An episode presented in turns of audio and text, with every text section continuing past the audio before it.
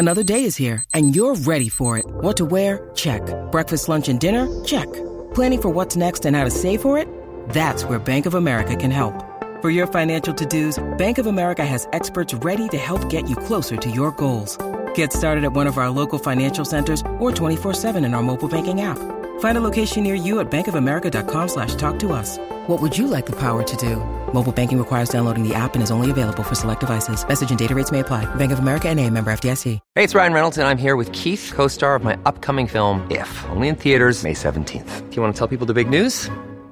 All right, I'll do it. Sign up now and you'll get unlimited for $15 a month in six months of Paramount Plus Essential Plan on us. Mintmobile.com slash switch. Upfront payment of $45 equivalent to $15 per month. Unlimited over 40 gigabytes per month. Face lower speeds. Videos at 480p. Active Mint customers by 531.24 get six months of Paramount Plus Essential Plan. Auto renews after six months. Offer ends May 31st, 2024. Separate Paramount Plus registration required. Terms and conditions apply if rated PG. When you need mealtime inspiration, it's worth shopping Kroger, where you'll find over 30,000 mouthwatering choices that excite your inner foodie. And no matter what tasty choice you make, you'll enjoy our everyday low prices, plus extra ways to save, like digital coupons worth over $600 each week. You can also save up to $1 off per gallon at the pump with fuel points. More savings and more inspiring flavors make shopping Kroger worth it every time. Kroger, fresh for everyone. Fuel restrictions apply.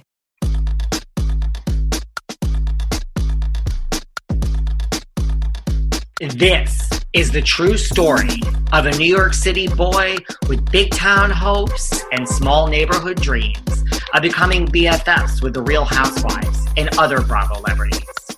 Then, one day, that dream actually came true. Let me take you behind the velvet rope.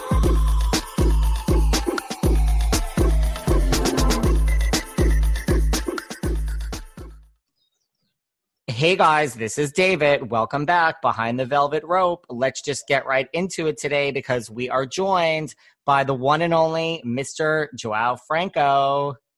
How's it going? What's going on with you? Uh, a lot and a little bit at the same time. now, where are you? Because I mean, I literally from my New York City apartment can hear the birds chirping in the background. Amazing. Uh, I am in Durban, in South Africa at the moment.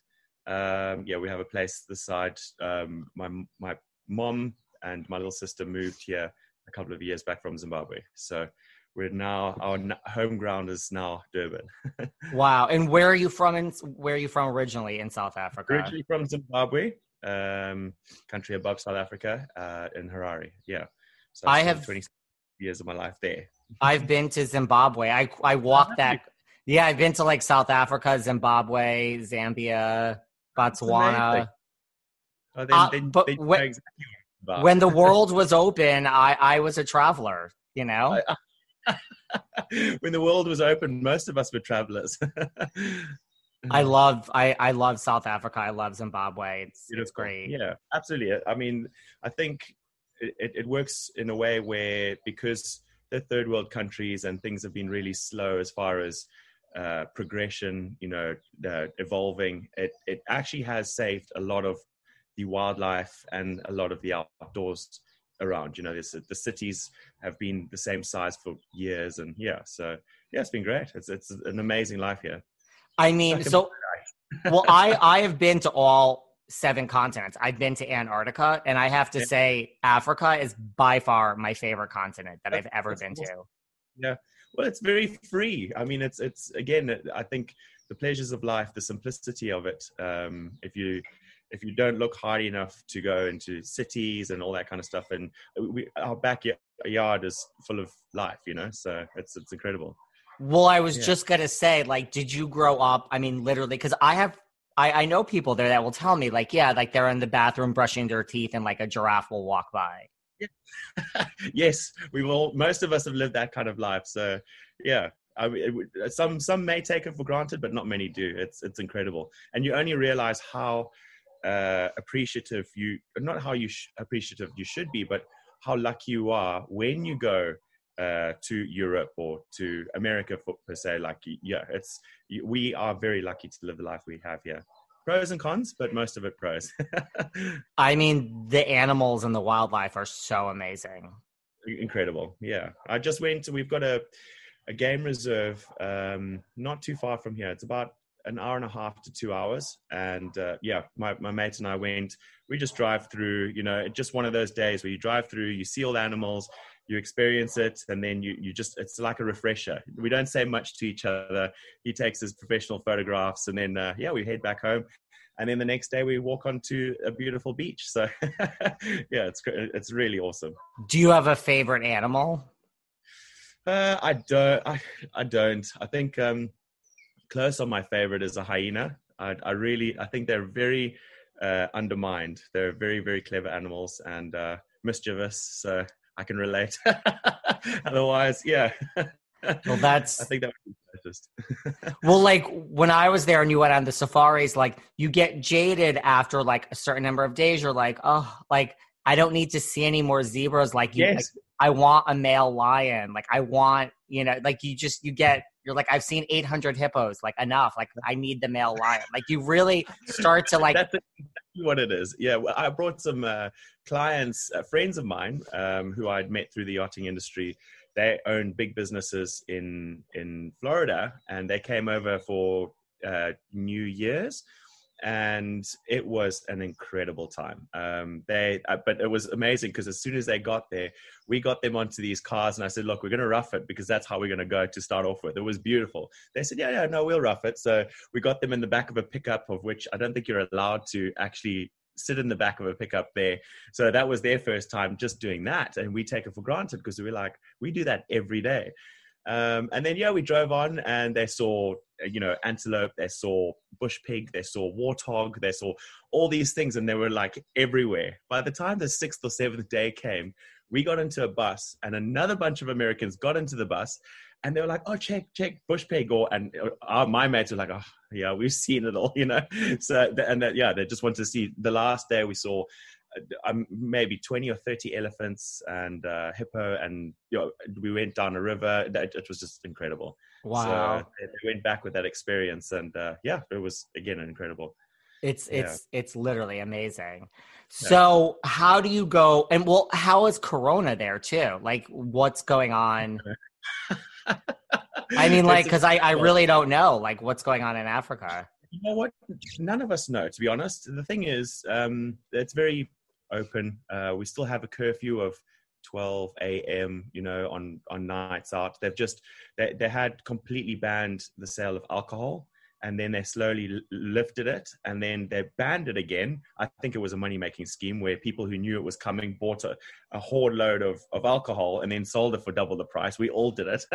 Wow. so, yeah, and then um, yeah, they opened it up again. The I mean now it's international flights all over the world are allowed. Um, everything's open. Um, there are a couple of small uh, rules still in place, but otherwise it's it's really difficult for them to control because you, they try and control you know the city areas, the suburban areas, the, the shopping malls, but that's not where it's going to spread. You know, and uh, you go into more of the local towns and and the rural areas and it's chock a block. Everyone they're within a centimeter of each other, you know.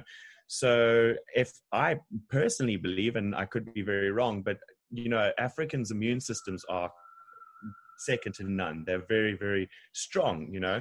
And I think that in that case, a lot of people have most likely had it and, and not even realized. Um, I know a couple of mates of mine that have had it and not realized at all whatsoever. So, wow. Yeah, uh, it's just one of those yeah, one of those things where I, I think it's dependent on yourself. Like if you want, if you want to, um, I don't know, if you want to, if you want to be healthy and make sure that you don't get it, then stay at home. If you don't and you're okay with, you know, the potentially getting it or, you know, people are always wearing masks. That's a big thing. You can't, I say that, but uh, they'll wear a mask into the shop and then take it off in the shop. It's, it's just, yeah. Right. Um, but I, yeah, I think I think the immune systems of of Southern Africans is is very very strong, and there haven't been a lot of issues at all, to be honest. Yeah, because I spoke to like Anastasia, who's here now, but she was in Sri Lanka at the time, and she said like there was nobody in Sri Lanka. There was like no cases.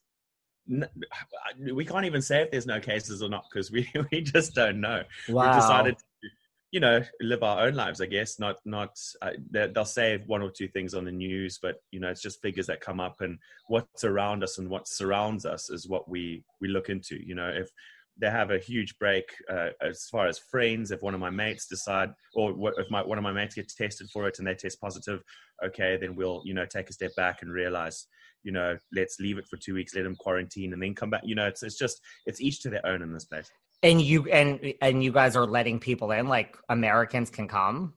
Yeah, there? Americans oh. just open the, the yeah. So if you if you keen. interesting, yeah, seriously, I'm like, huh? you have to you have to actually open your international border first. So yeah, yeah, interesting. Okay, yeah. now so how do you go from living this life in Africa? How did you get involved in Below Deck? Um, well, what happened to start off with? Um, I, I, ran a, a, company in Zimbabwe. It was uh, fairly successful. Um, the the country just as a whole crashed. Uh, the economy went down, and very long story short, I, I just ended up selling up. Uh, got my brother, I got my friends some courses, and then we decided to leave, do the courses actually in Durban. Then went back to Zimbabwe, and then it was just a day that I'd had enough of the entire just being there. So yeah, I packed my bag and uh, left. I left from a very settled and secure you know environment and life to living out of a backpack for the first time. So it was probably the most nerve-wracking thing i've done. But yeah we got to myself and my brother left. We, we got to france and um, we started working almost straight away uh, try to try to look for work. It's, it's quite a process but uh, we managed. And just before I got my first job, I'd been approached to do the show um, over a Facebook message. Um, thought it was a scam, as we all do. So, I, I, but I entertained it. I thought I'd respond, and yeah, I went through the process of the whole thing and got almost to the final stages. And I decided to decline it um, for a, a, a, real job, to, per se, uh, in yachting. So myself and my brother got onto the same boat, which is almost unheard of. It was a great experience, and we had each other. And then um, about a year and a half later, I, I resigned on my boat. After they'd asked me a few times, I'd resigned on the boat and I got an email the very next day asking if I want to throw my name in the hat. And I was like, well, this is this is just meant to be, so I'll do it. Why wow. not?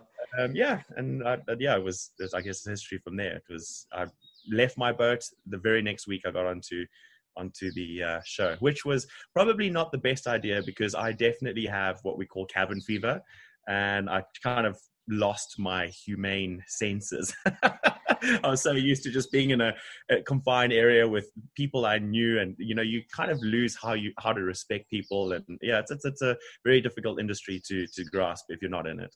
So, did you like the first time they contacted you when you turned it down? Did you have any experience in yachting at that time, or no? None, never, no. And that's what I was probably most scared of. Um, when I f- figured out it could be a reality that I go onto the show, I thought I know nothing. I don't want to make a fool of myself. I ended up being laughed at because I didn't end up making a fool of myself the first season. But yeah, I mean, it was good. It was such an awesome experience. So I'd never take it back. Do you think? I mean, it seems like they at least always try to find someone with no experience, because like there's always that one person. And I've talked to other people, like they always try to find someone. It seems like just has no experience. They, they have this uh, combination that they look for, for sure. Um, but it's it's not as much the combination. I think maybe maybe the first couple of seasons, certainly not our season, but maybe the first few seasons they thought they would need to kind of orchestrate where it goes they just figured out they don't need to. It doesn't matter if you get someone experienced, non-experienced, something. It's just some people are there for the right reasons. Some people are there for their own reasons. It's a recipe for disaster. Um, our uh, uh, when I join a boat, I'm joining a boat. Let's say of let's say 19, 20 crew. Okay, in within that, uh, well, that amount of crew, I join the closest person that has actually come onto that boat as far as time is maybe they've been on let's say as short as six months and then the next person up to five years. So you have that time you basically join their gears and then you start rocking with their gears. When you get onto below deck you have it'll take me maybe a month to actually understand and get to know a vessel. It you've got half a day to get to know the people you're working with and the vessel So it is literally a recipe for disaster. It, I mean, the, the the production is about six weeks. Anything longer than six weeks, people would be killing each other. it's a very psychological. It's psychologically challenging as well. What do you think are the wrong reasons people go on the show? Well, it's it, not as much the wrong reasons. I think the thing is when they try and portray themselves to be someone they're not, they always get caught out. And no matter what, you always get caught out in the end. So, and, and also you're deceiving yourself. I think people come on and they try and be the nice guy or they try and be this way. They, they try and eventually it cracks.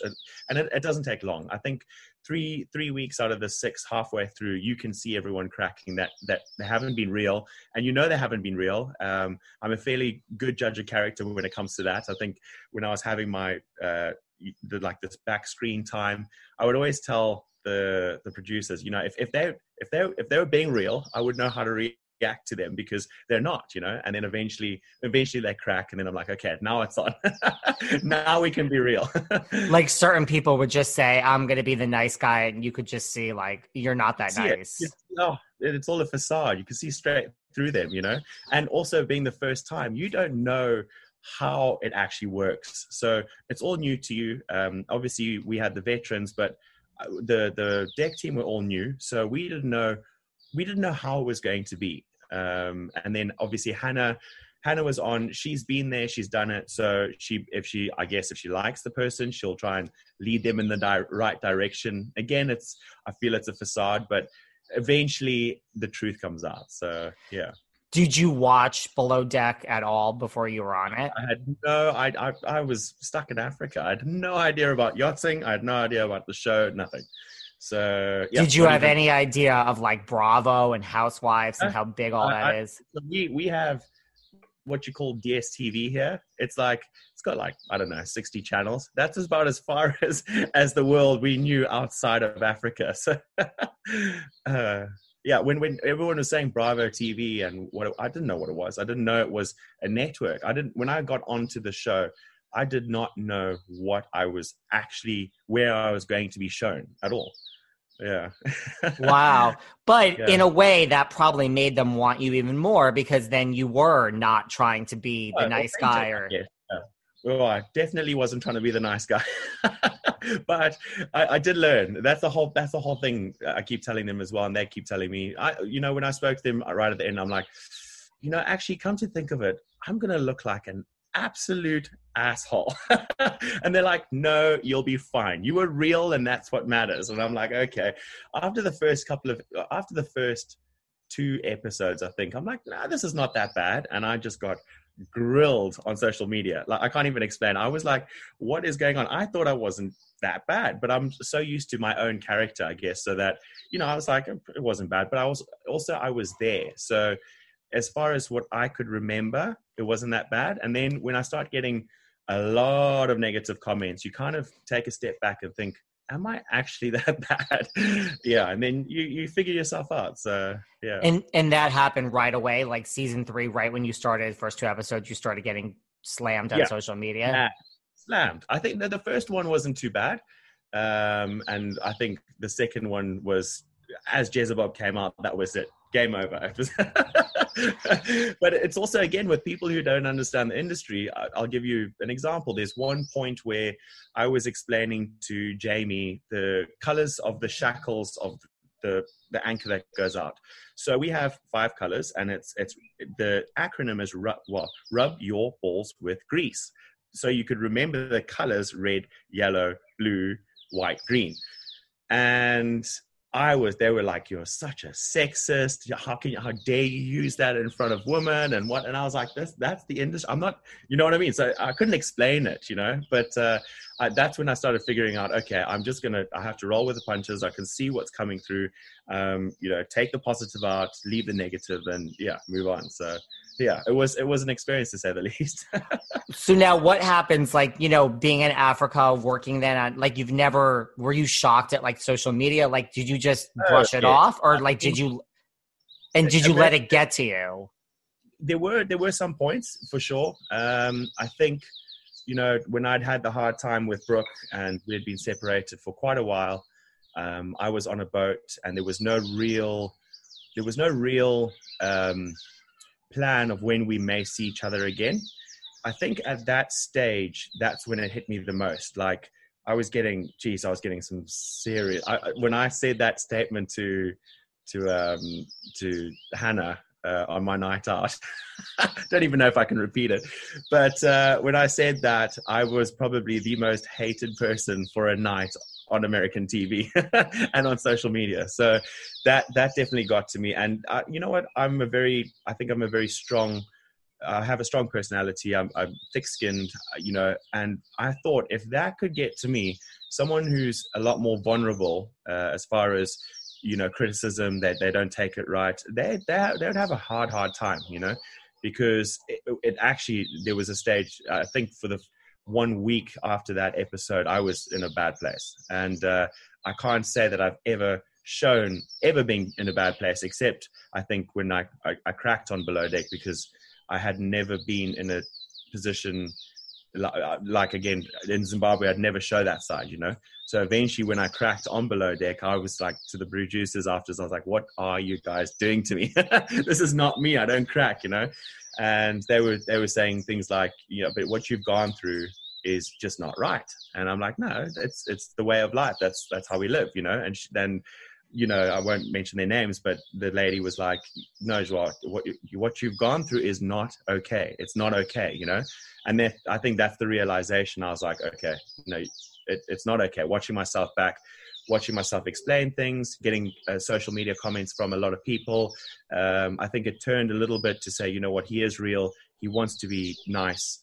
Um, he is under, underlyingly a good person. He's just, you know, being misled and all that kind of stuff. So, yeah, um, again, it's yeah, it, it, the social media, everything. It, when I left, when I when I got to the states for the first time, the very first person I met was a lady behind um, uh, the desk at a hotel, and she like almost screamed and then kind of came around and took my photo. And i was like what is going on? This is this is insane you know because we I, i'm in europe.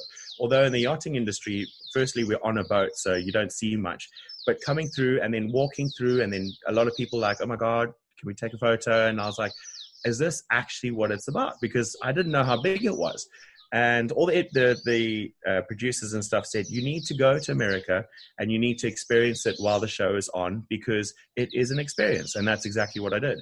And yeah, social media opened up to me uh, people's livelihoods, people the way uh, people are very very um, committed to their reality TV. I'm I'm impressed to be honest. It's a commitment.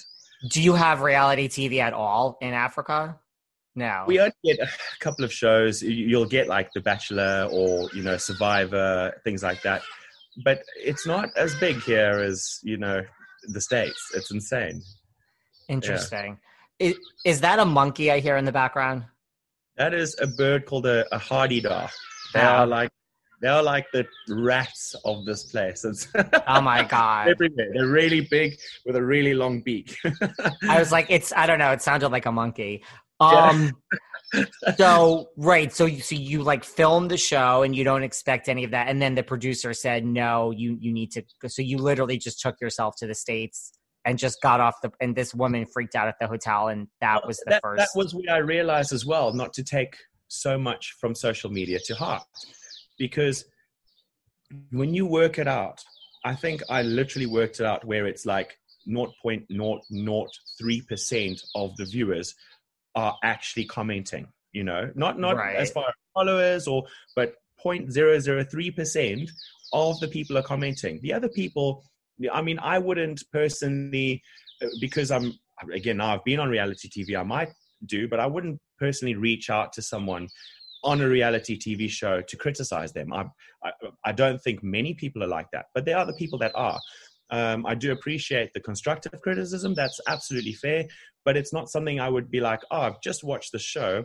Let me go and now write something, you know, on their social media to criticize them. I don't know what they do it for, um, but for whatever reason, I realized afterwards, and, and being at the States, everyone's like, no, you were great. You're not that bad. And people don't look at you like that. But the social media definitely defines a different picture. So yeah. It is it is strange. In my experience, it's like if you really I mean, I don't know how you worked out that percentage, but I've looked at like it's the same it's not the same group of people but it is it's like there's certain Yes, people it that is. will go on like 800 bravo accounts and tell Exactly. everyone all the things they hate about them so i don't know what type of life that is but that's it Exactly. existed Yeah, but then you get the people like I had a, a friend of mine on a boat, and he's like, he'd just seen a couple of episodes of mine. He's like, "Who's this guy that that's against?" you?" Um, he made a fake account on on Twitter, and he just started going for him on Twitter. That was his fun, you know. Sometimes Right. it's not great, you know. Sometimes you you you're, I I I don't like it. I don't appreciate it, but people do. For whatever reason they do it, you have to get you have to break away from the social media side for sure and then you have to go and figure out you know what life is actually about uh, after being on the show and stuff. And i've used it to my advantage. Um you know i, I after the second season i was still myself. A lot of people may say uh, you, you know you watched your first season and now you came to be a different person like deliberately. That's absolutely not true. I, I couldn't. And again i go back to the point where even if i did i would have cracked after three weeks or four weeks and you would have seen the true colors you know um, so yeah, I've used it to my advantage in uh, progressing in my career and uh, and it's and using the platform to do good where I can as well. and what did you do with the social media after like that week with hannah like all the like you just then eventually just learn like just ignore this i mean that's not easy to, for everyone The, the, the, you all you have to understand is that the only thing that links you to the comments are the physical phone in your hand, and that's it. So you put your phone away, you don't see it. There's you know you spend less time on the phone. It's literally this piece of you know equipment that is bringing the negativity to me. Just leave the equipment aside, and you you never see it. Yeah, I don't, I'm not totally want to like block uh obviously there's some some really bad comments where you're like i'm i'm a blocking king by the way i'm just like everything I, anyone who reaches out like private messages we get the most insane things you just block them it's it's yeah I'm sure. No, I'm like all for the block button too. I'm just like, Yeah, yeah. wait, like you're coming on my page and you're Yeah. bringing negativity. like I don't understand. Like now you're just blocked. Like I don't, I don't get it. say, oh look at this guy blocking all the comments that he doesn't want to see guess what block Yeah, exactly. so on that note, what are some of the strange direct Um, messages well- that you've received? Well, I, I'll give you an example. I got a, um, I, I, posted a, a story of of the monkeys, um, you know, playing with my dog yesterday, and I got one. Uh, what did you say? A guy. He was like, um, "I can't get, I can't get past the vision of being in between your thighs because it just shows like a little." I was like, "Oh my gosh, flattering," but you didn't get blocked, by the way. He was, I left it.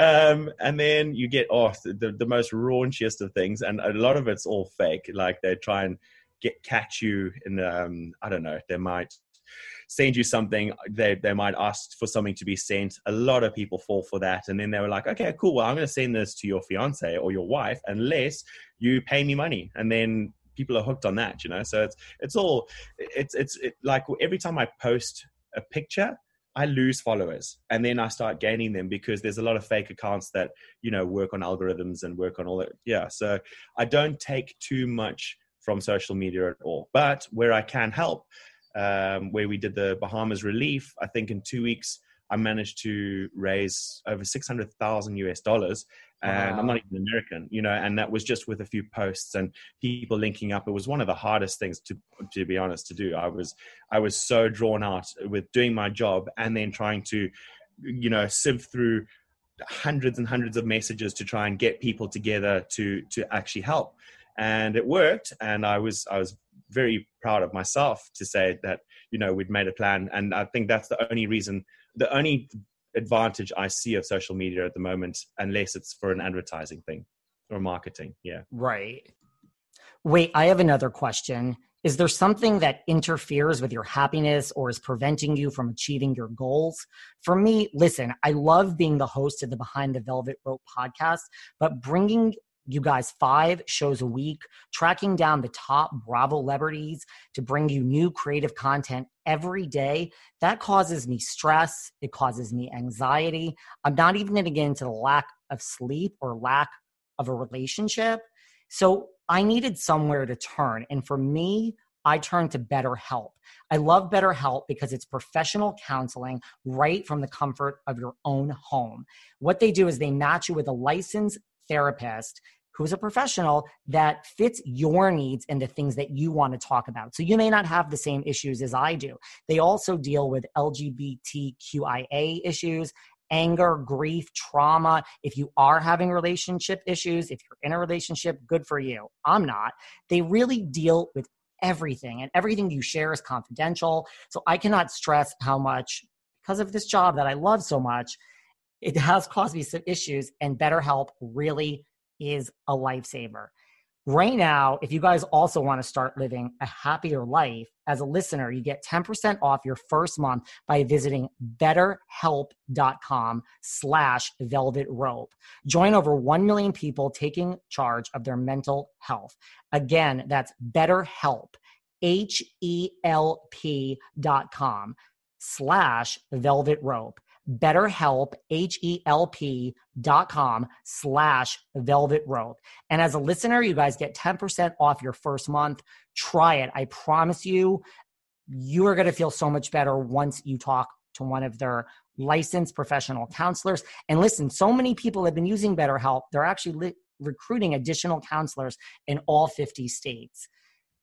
Dm me let me know how it goes. This has been a lifesaver for me. It's sandal season. Look, everyone always gets excited for sandal season. The weather is warmer, but I wear sandals year round, and now you can too, thanks to Crocs. With the new Crocs style sandals, you can embrace those feel good summer vibes all year long. I love Crocs sandals not just because they're stylish, but because they're so comfortable. And when I'm comfortable, I feel I can do anything. They have new Miami sandals and Brooklyn sandals, but my absolute favorite are their getaway sandals. They are so soft, light, and thin. It literally feels like I don't have any shoes on at all. There's a cushiony, soft footbed, and it honestly feels like I'm walking on clouds. Style wise, they go with anything and everything, and I can wear them anywhere, no matter how casual or a more formal event. You have to check out the Getaway sandals, and all of their sandals come in such a variety of colors, so you can match with any outfit. Right now, get 20% off your next purchase at crocs.com.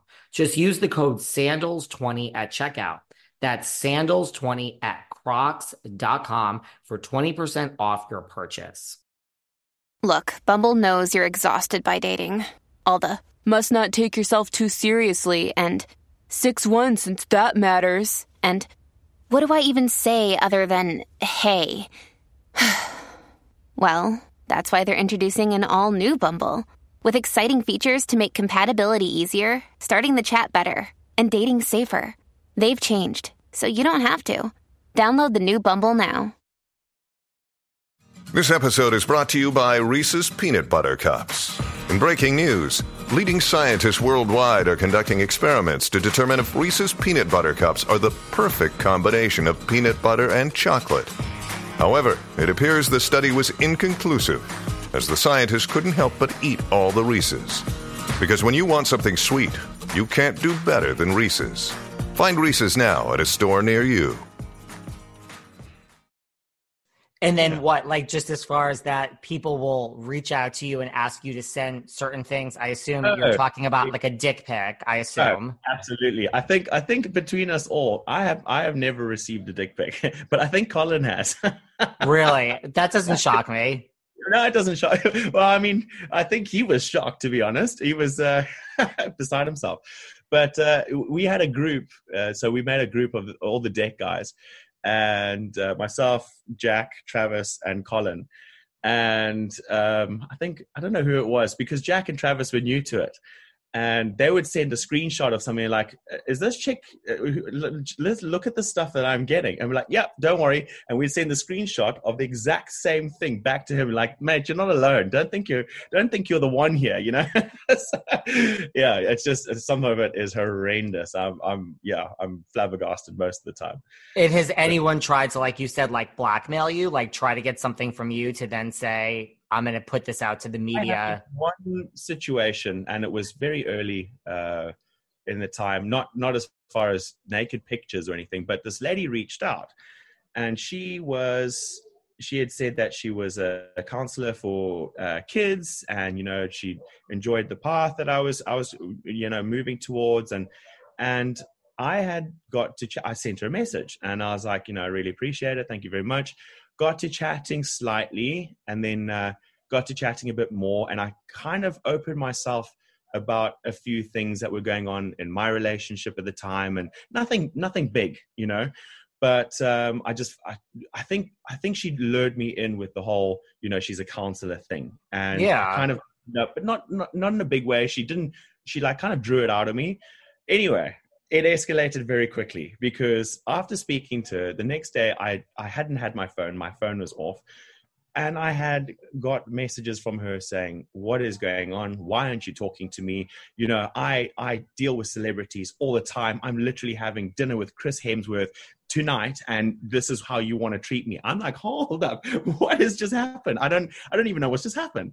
And uh, yeah it got to a point where like i was like listen i don't know what your story is but i think this whole conversation should just stop now because i'm confused. There was definitely a form of something i don't know a little bit loopy in some way.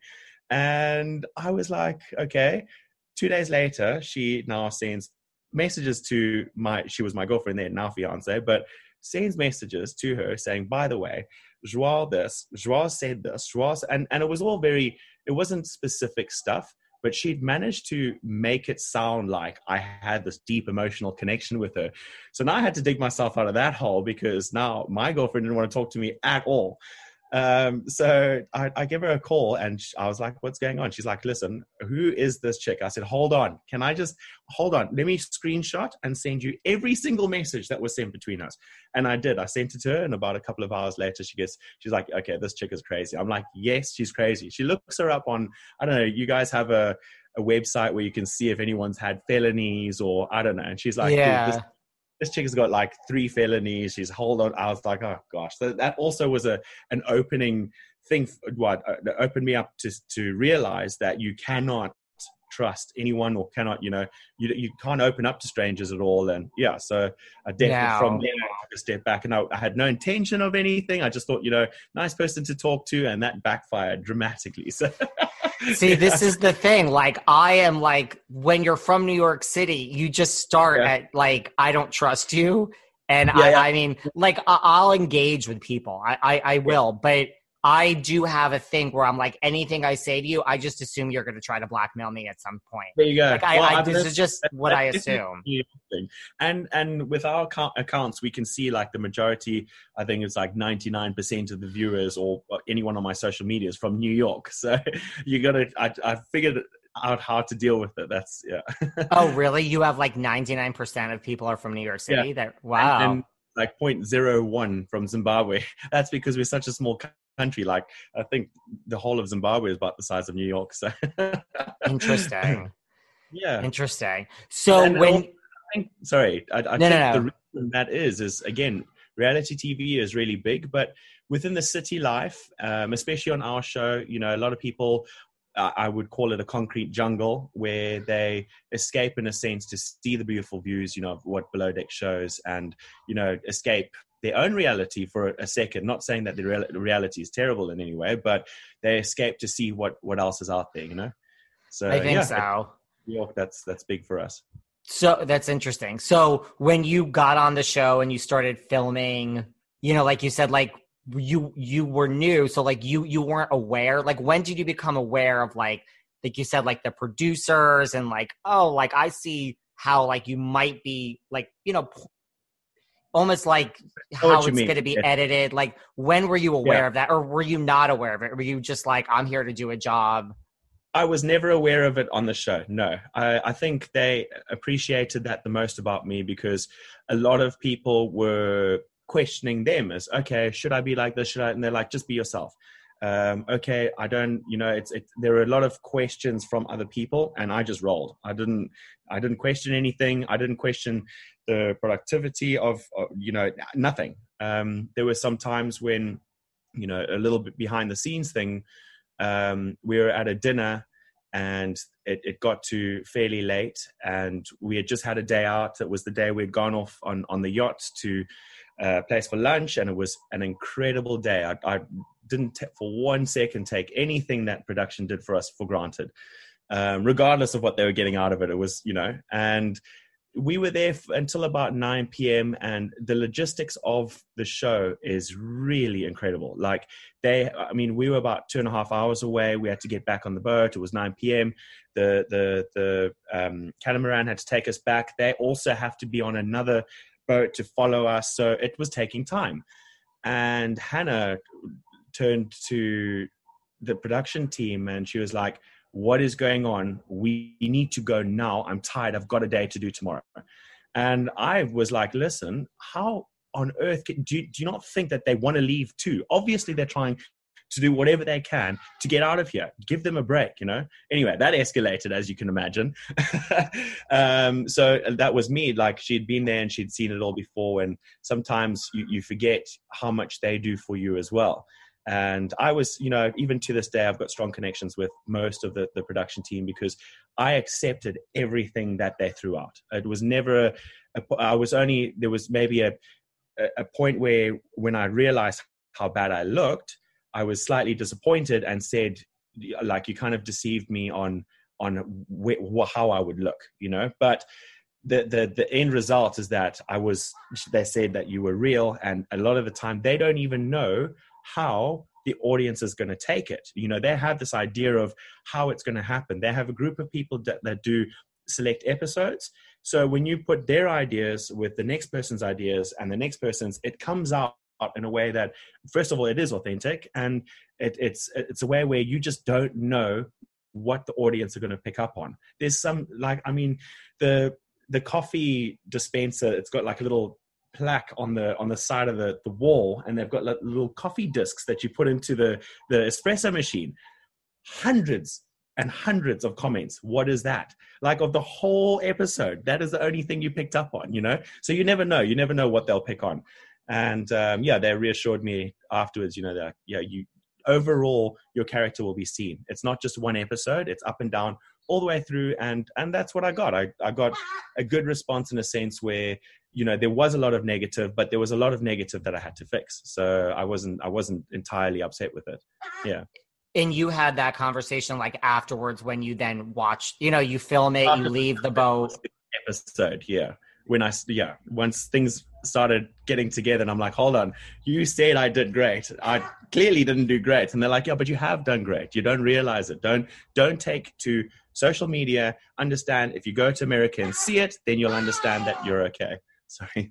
No, I love hearing the birds. I mean, I'm like, that's like, trust me, that's like, the birds can make as much noise as they want. But okay. that's nice. I mean, at least they get back to you, and you know, like. So how does that work? Like, were you shocked when like a Hannah is like yelling at producers? Because like for you, you're you're probably like, this isn't even our job. Like, I didn't know we were allowed to do that.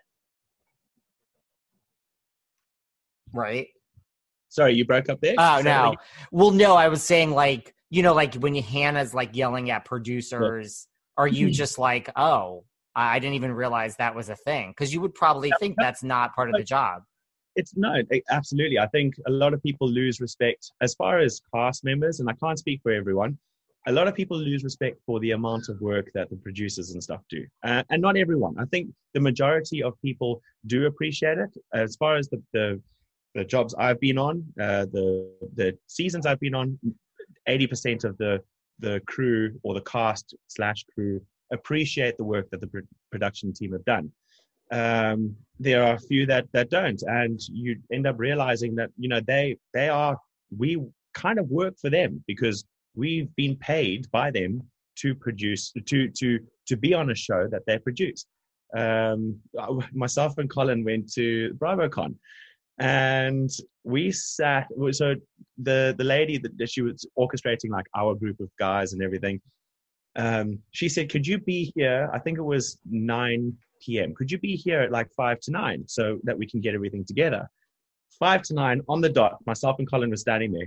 Colin says to me dude are we where are we? And i'm like we are so out of place right now because everyone else as far as their reality tv show are almost paid not to listen, you know, like almost paid to like, and we're yachties. So five to nine, we were there five to nine. It took them another hour. It's like herding cats. They were rounding up all the guys from every single show. There were 90 of us, you know, and uh, it was just so funny to see because we thought, you know, we're we're, we're just we're behaving and everyone else they're paid not to behave. So yeah different different environment for us for sure.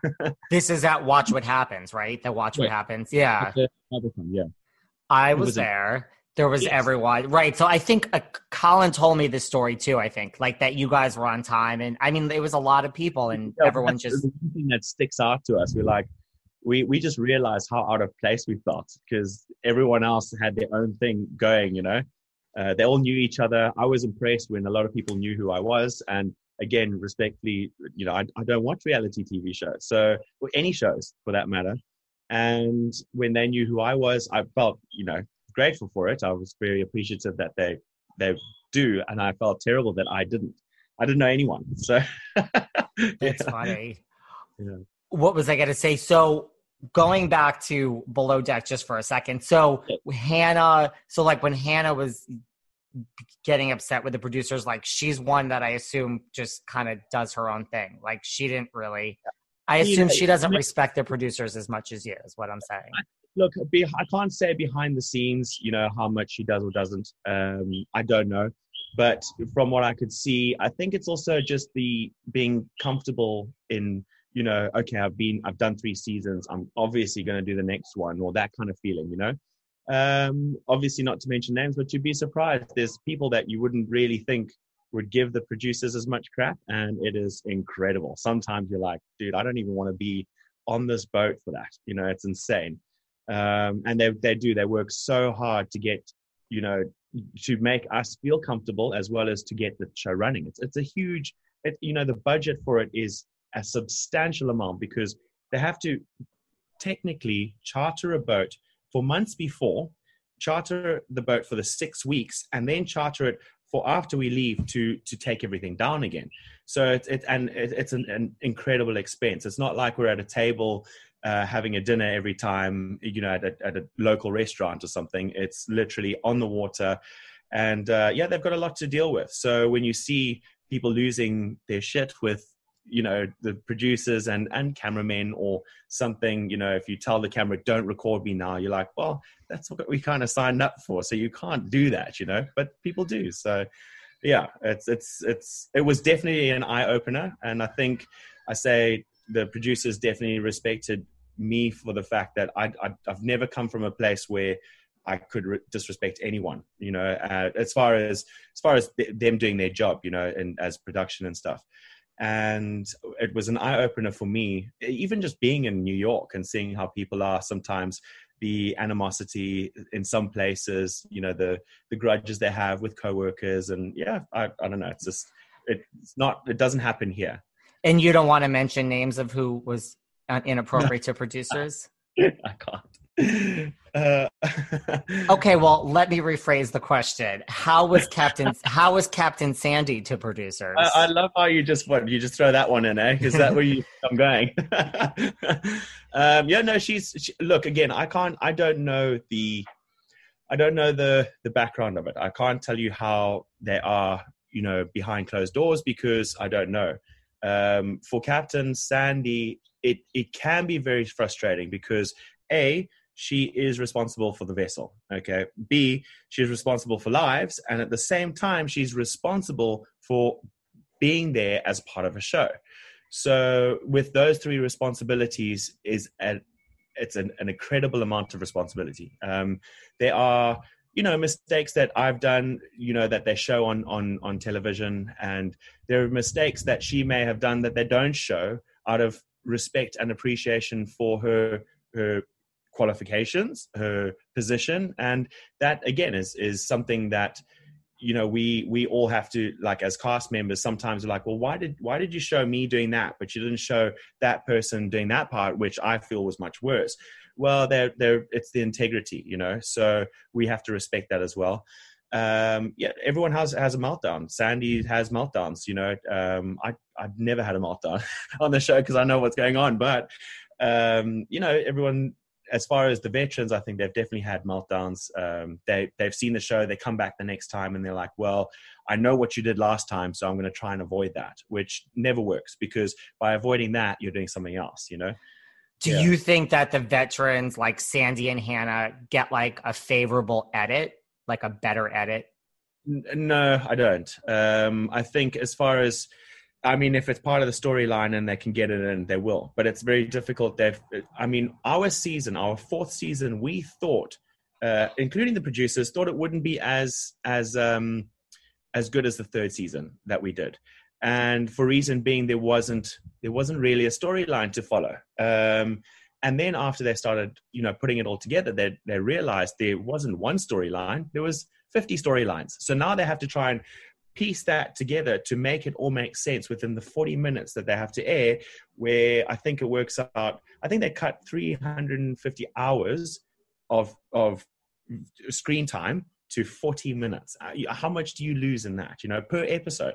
So yeah it's, it's an incredible task that they have going and that's why they will say you know something they can only show the explosive parts um, they don't show how it led to that which that's i think that was my biggest concern in the beginning. I'm like hold on. You're showing me absolutely losing my shit with someone but you didn't see where it started. And they started it. And i was like a kid. I was like they started it. Why aren't you showing it? And they're like well we can't. It's, it's just too much. There's too much to show you know?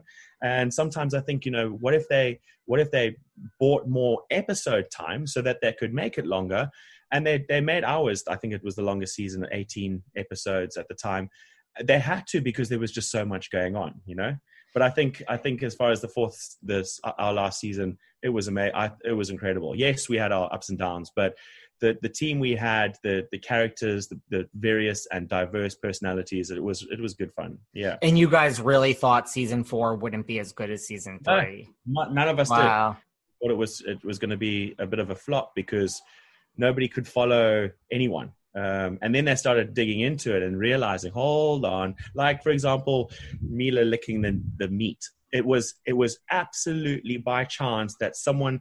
So what they do is after someone just goes there with like a fine hair comb just to see if they've missed anything. And apparently the guy was like, hold on, and he reversed and he was like, and he did it again. It's like so he called someone. Did she just lick the meat? they're like, yes, production stop. Let's change this. We've got to throw this in because it's there, you know? So, yeah, um, they thought that it wasn't going to be great, and it turned out to be awesome, I think. Interesting. And do you think, okay, do you think, like, just because they're veterans, like Sandy and Hannah, like, do you think that they, so they don't get favorable edit, but do you think that they, because they know what they're doing, do you yes, think they, they then become like i guess fake like they're trying to act a certain way knowing it's it, it almost comes um, without question. You know, um, I think for Sandy, it, it's it's very noticeable. Uh, a lot of the times, but it is, and I, and I respect her. Don't get me wrong. I think a lot of the times it's just the pressure of it. You know, she has got that pressure of being having to be responsible for everything. So she's trying her level best to satisfy everyone and that comes with a change of personality every now and then or a change of what you would genuinely do and when you do that you kind of lose the direction of where you're going you know um, hannah yeah there was definitely times where hannah would say something to her crew, her car, the, the girls saying, yeah, well, if you, if you, like Brooke, if you get with Joie, you're going to look like an asshole. So let's do this. And Brooke didn't listen and then she didn't like Brooke. So, you know, that's, that's kind of where it goes. Um, but then at the same time, I think uh, it'll be interesting to see how this below deck season goes. Yes, they've got someone new, um, but if you don't have a veteran there, you, nobody knows how to go about anything. You know, there's no no one to follow per se as far as the routine of the show. So yeah, I think they do need someone other than the captain to be on the show that has been there before. But otherwise, yeah, uh, people. I felt sometimes in my case like should I be doing this? And then I would go back and say, no, I need to be real. I need to just do what I need to do because, you know, sometimes I would want to lose my shit with Jack. And I mean, I can't even explain. I was eh, boiling inside and I thought, okay, do I, do I lose it because I, I want to and I want to show everyone that I'm going to lose it? Or do I know I, should I do what I know I should do in the position I'm in? And I took option two because that's, you know, I am a yachty and I did want to progress in my career. Um, and I did want to show that I could be a leader, and it, it, showed. And that was that was the best part. Jack and I are good friends.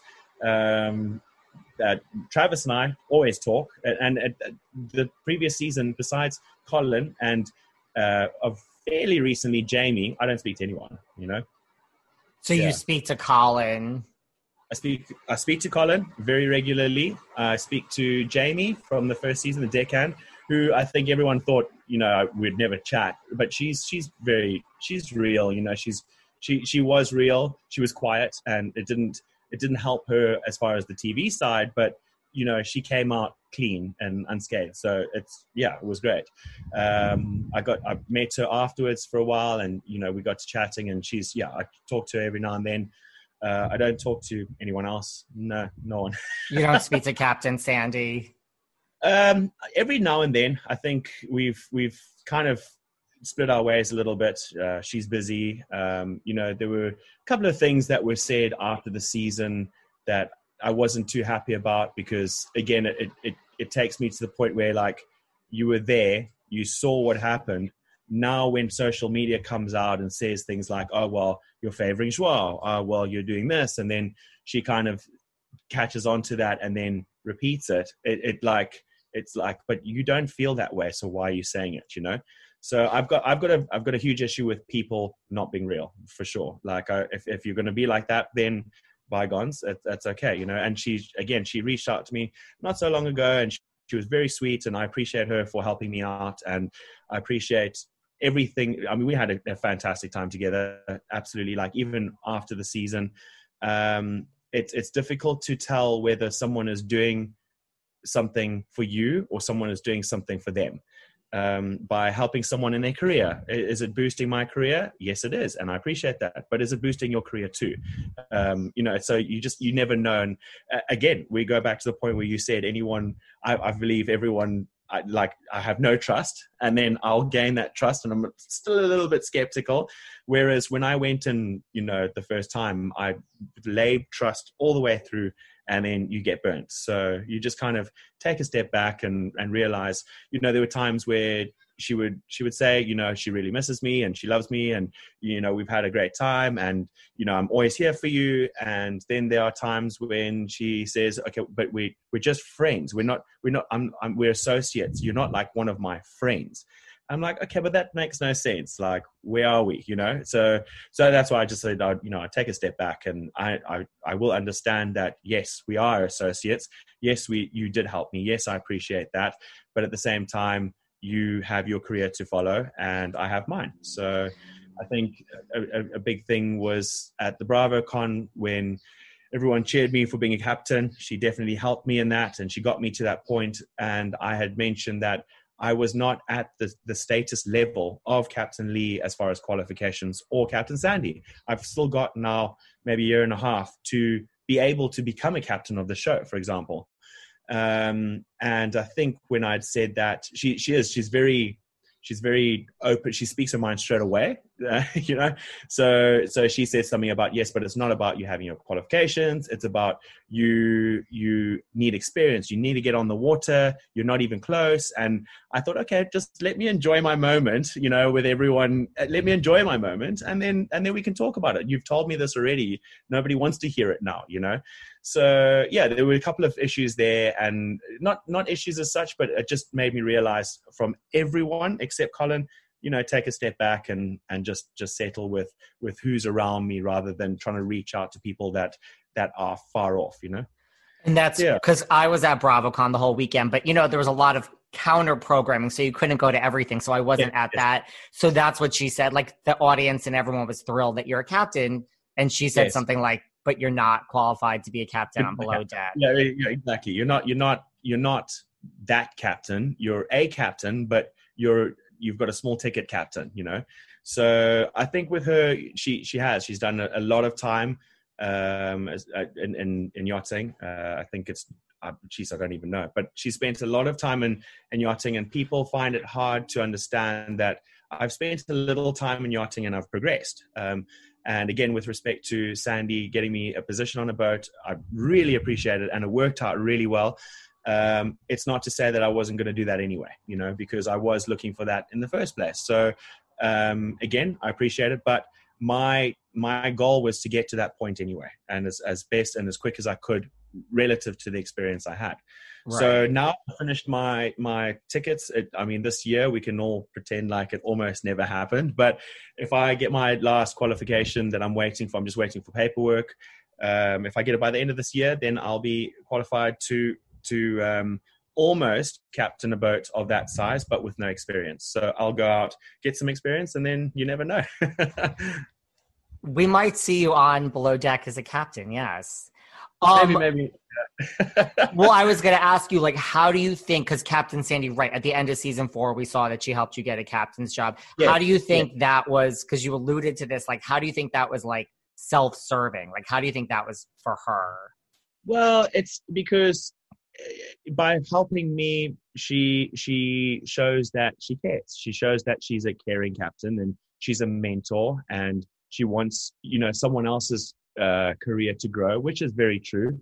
Um, and by showing that, she gets a lot of, you know, recognition and, and self, well, she gets a lot of um, affection per se, but, you know, compassion but from people outside of the industry to say, you know, she's doing a great job. She's helping people, uh, you know, and she, I know that she does, but it, it will always be a question as for why, you know.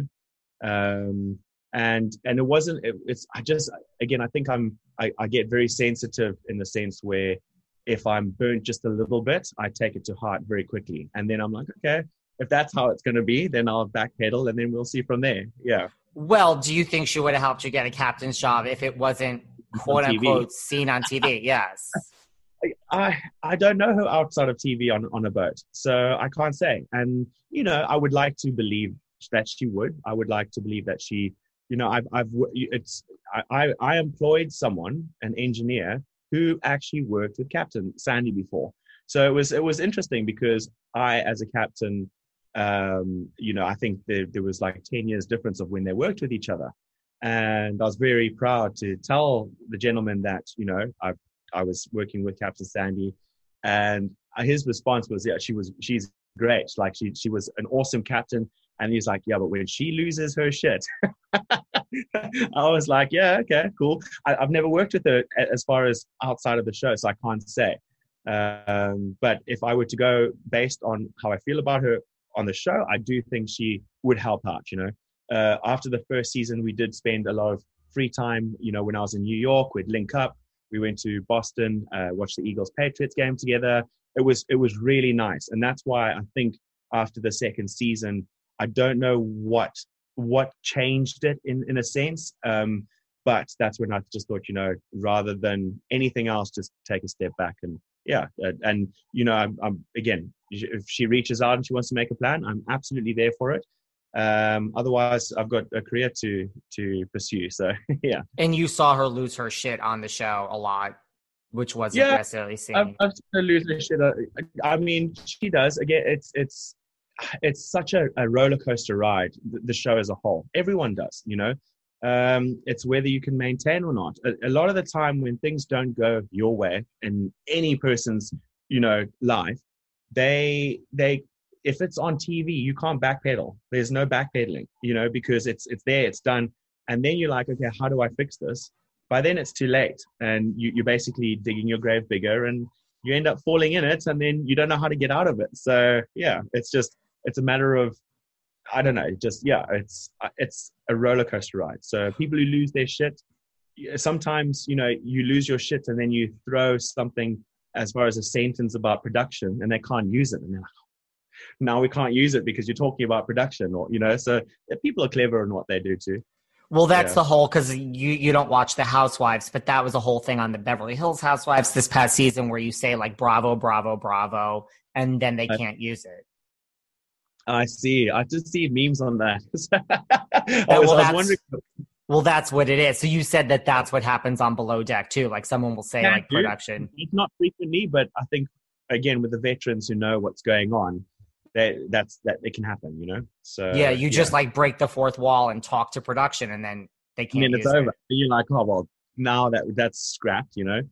Um, I think even with this last season, um, with people sinking each other, throwing each other under the bridge, I think Bravo had to get involved and say, listen, guys, if you keep posting stuff about an episode that hasn't come out yet, you will be fined because you have a contract, you know? So that's when everyone like put the brakes on. They're like, oh, okay, we can't be doing that. So you're talking about the past season with like Malia and Hannah. Yes. yes. What did you think of all that? I mean, did Captain Sandy, did he, Malia handle herself correctly? Did Captain Sandy, It- did you know, Hannah it- deserve to be fired? Uh, that's a good question.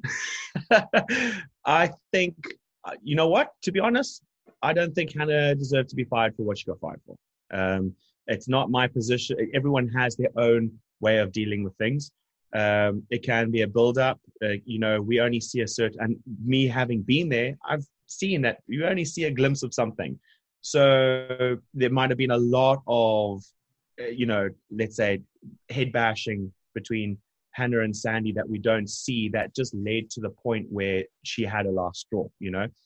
Um, when it comes to maritime law, when it comes to all that kind of stuff, there there are still discrepancies as to whether she had to be fired or not, you know. Um, so it's it's a matter of choice. The thing is, it's on TV, you know, it, it, on on real boats and big boats, you can do absolutely nothing the captain will say, "Sorry, pack your bags. See you tomorrow." Oh, well, sorry, leave. Sorry, and uh, and the the guy or the lady would be like, "For what? It just doesn't matter. Your time's up.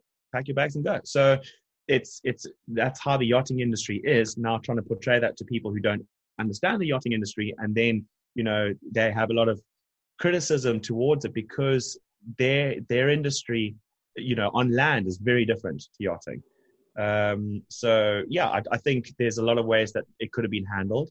Um, I definitely think on on Malia's side, she and I think she also agreed at some stage that she did go to Sandy for too much. Um, she did go and tell her more than that, that was needed, you know. And with with Sandy wanting to help out a lady to get you know up to a captain's position, um, and her having her past and previous experiences, maybe with being put down or let down by by gentlemen on a, on a, a boat. You know, she she did not hesitate to jump in immediately, whereas you know she could have maybe done it more diplomatically. So yeah, I, I, I didn't watch the entire season. I watched up until just before Hannah got fired. Um, I think I think with Kiko, I, I don't think he should have left. Again, you don't know how far into the the the whole story we know. Um, but I, I got a chance to actually watch the season and know that I've been on it before. So you, you I, I was a spectator for a change. And it was interesting because then you actually see how people see it when you know that it's sometimes not that way. So yeah, um, yeah, I, I enjoyed it to be honest. So you don't think Chef Kiko should have been fired either? No, I don't think so. I mean, it is if you as far as watching the couple, a couple of episodes after that, so Chef Kiko got, gets fired, but didn't really have any help.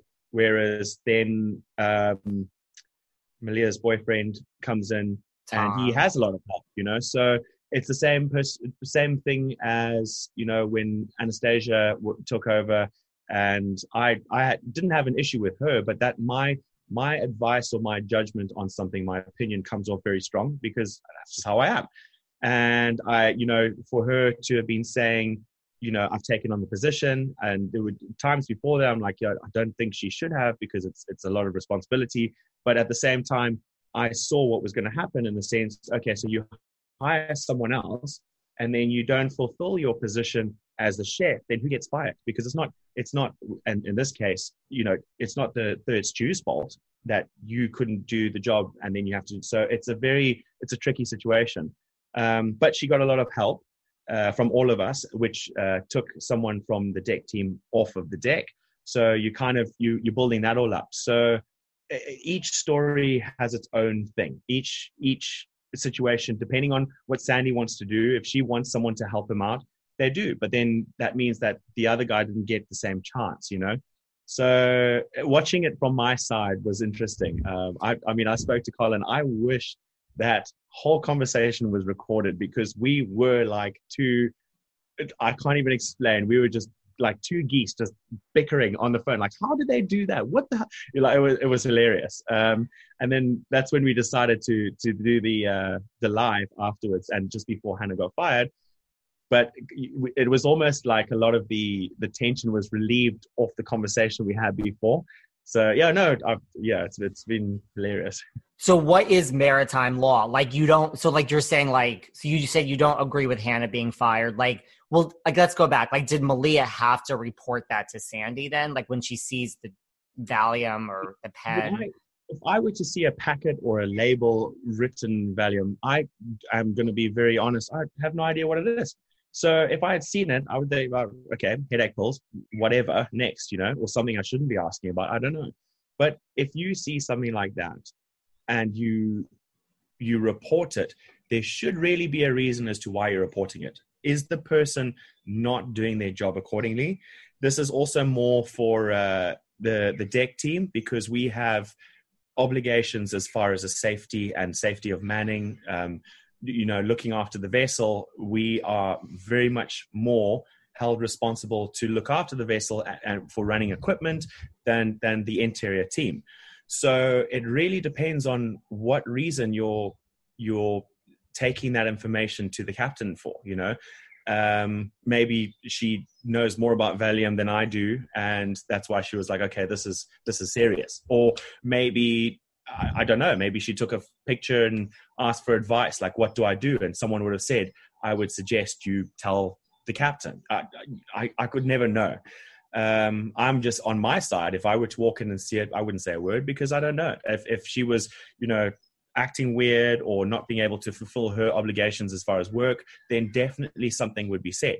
Um, I'm going to be honest with you. I said, I said, um, I think the first season, and the second season uh, within the green screen time or just walking in, I said to um, one of the producers, I was like, I'm I'm not sure if if Hannah's okay. And they'd ask why, and I'm like, I, I don't, I just, I, I feel like she's spaced out.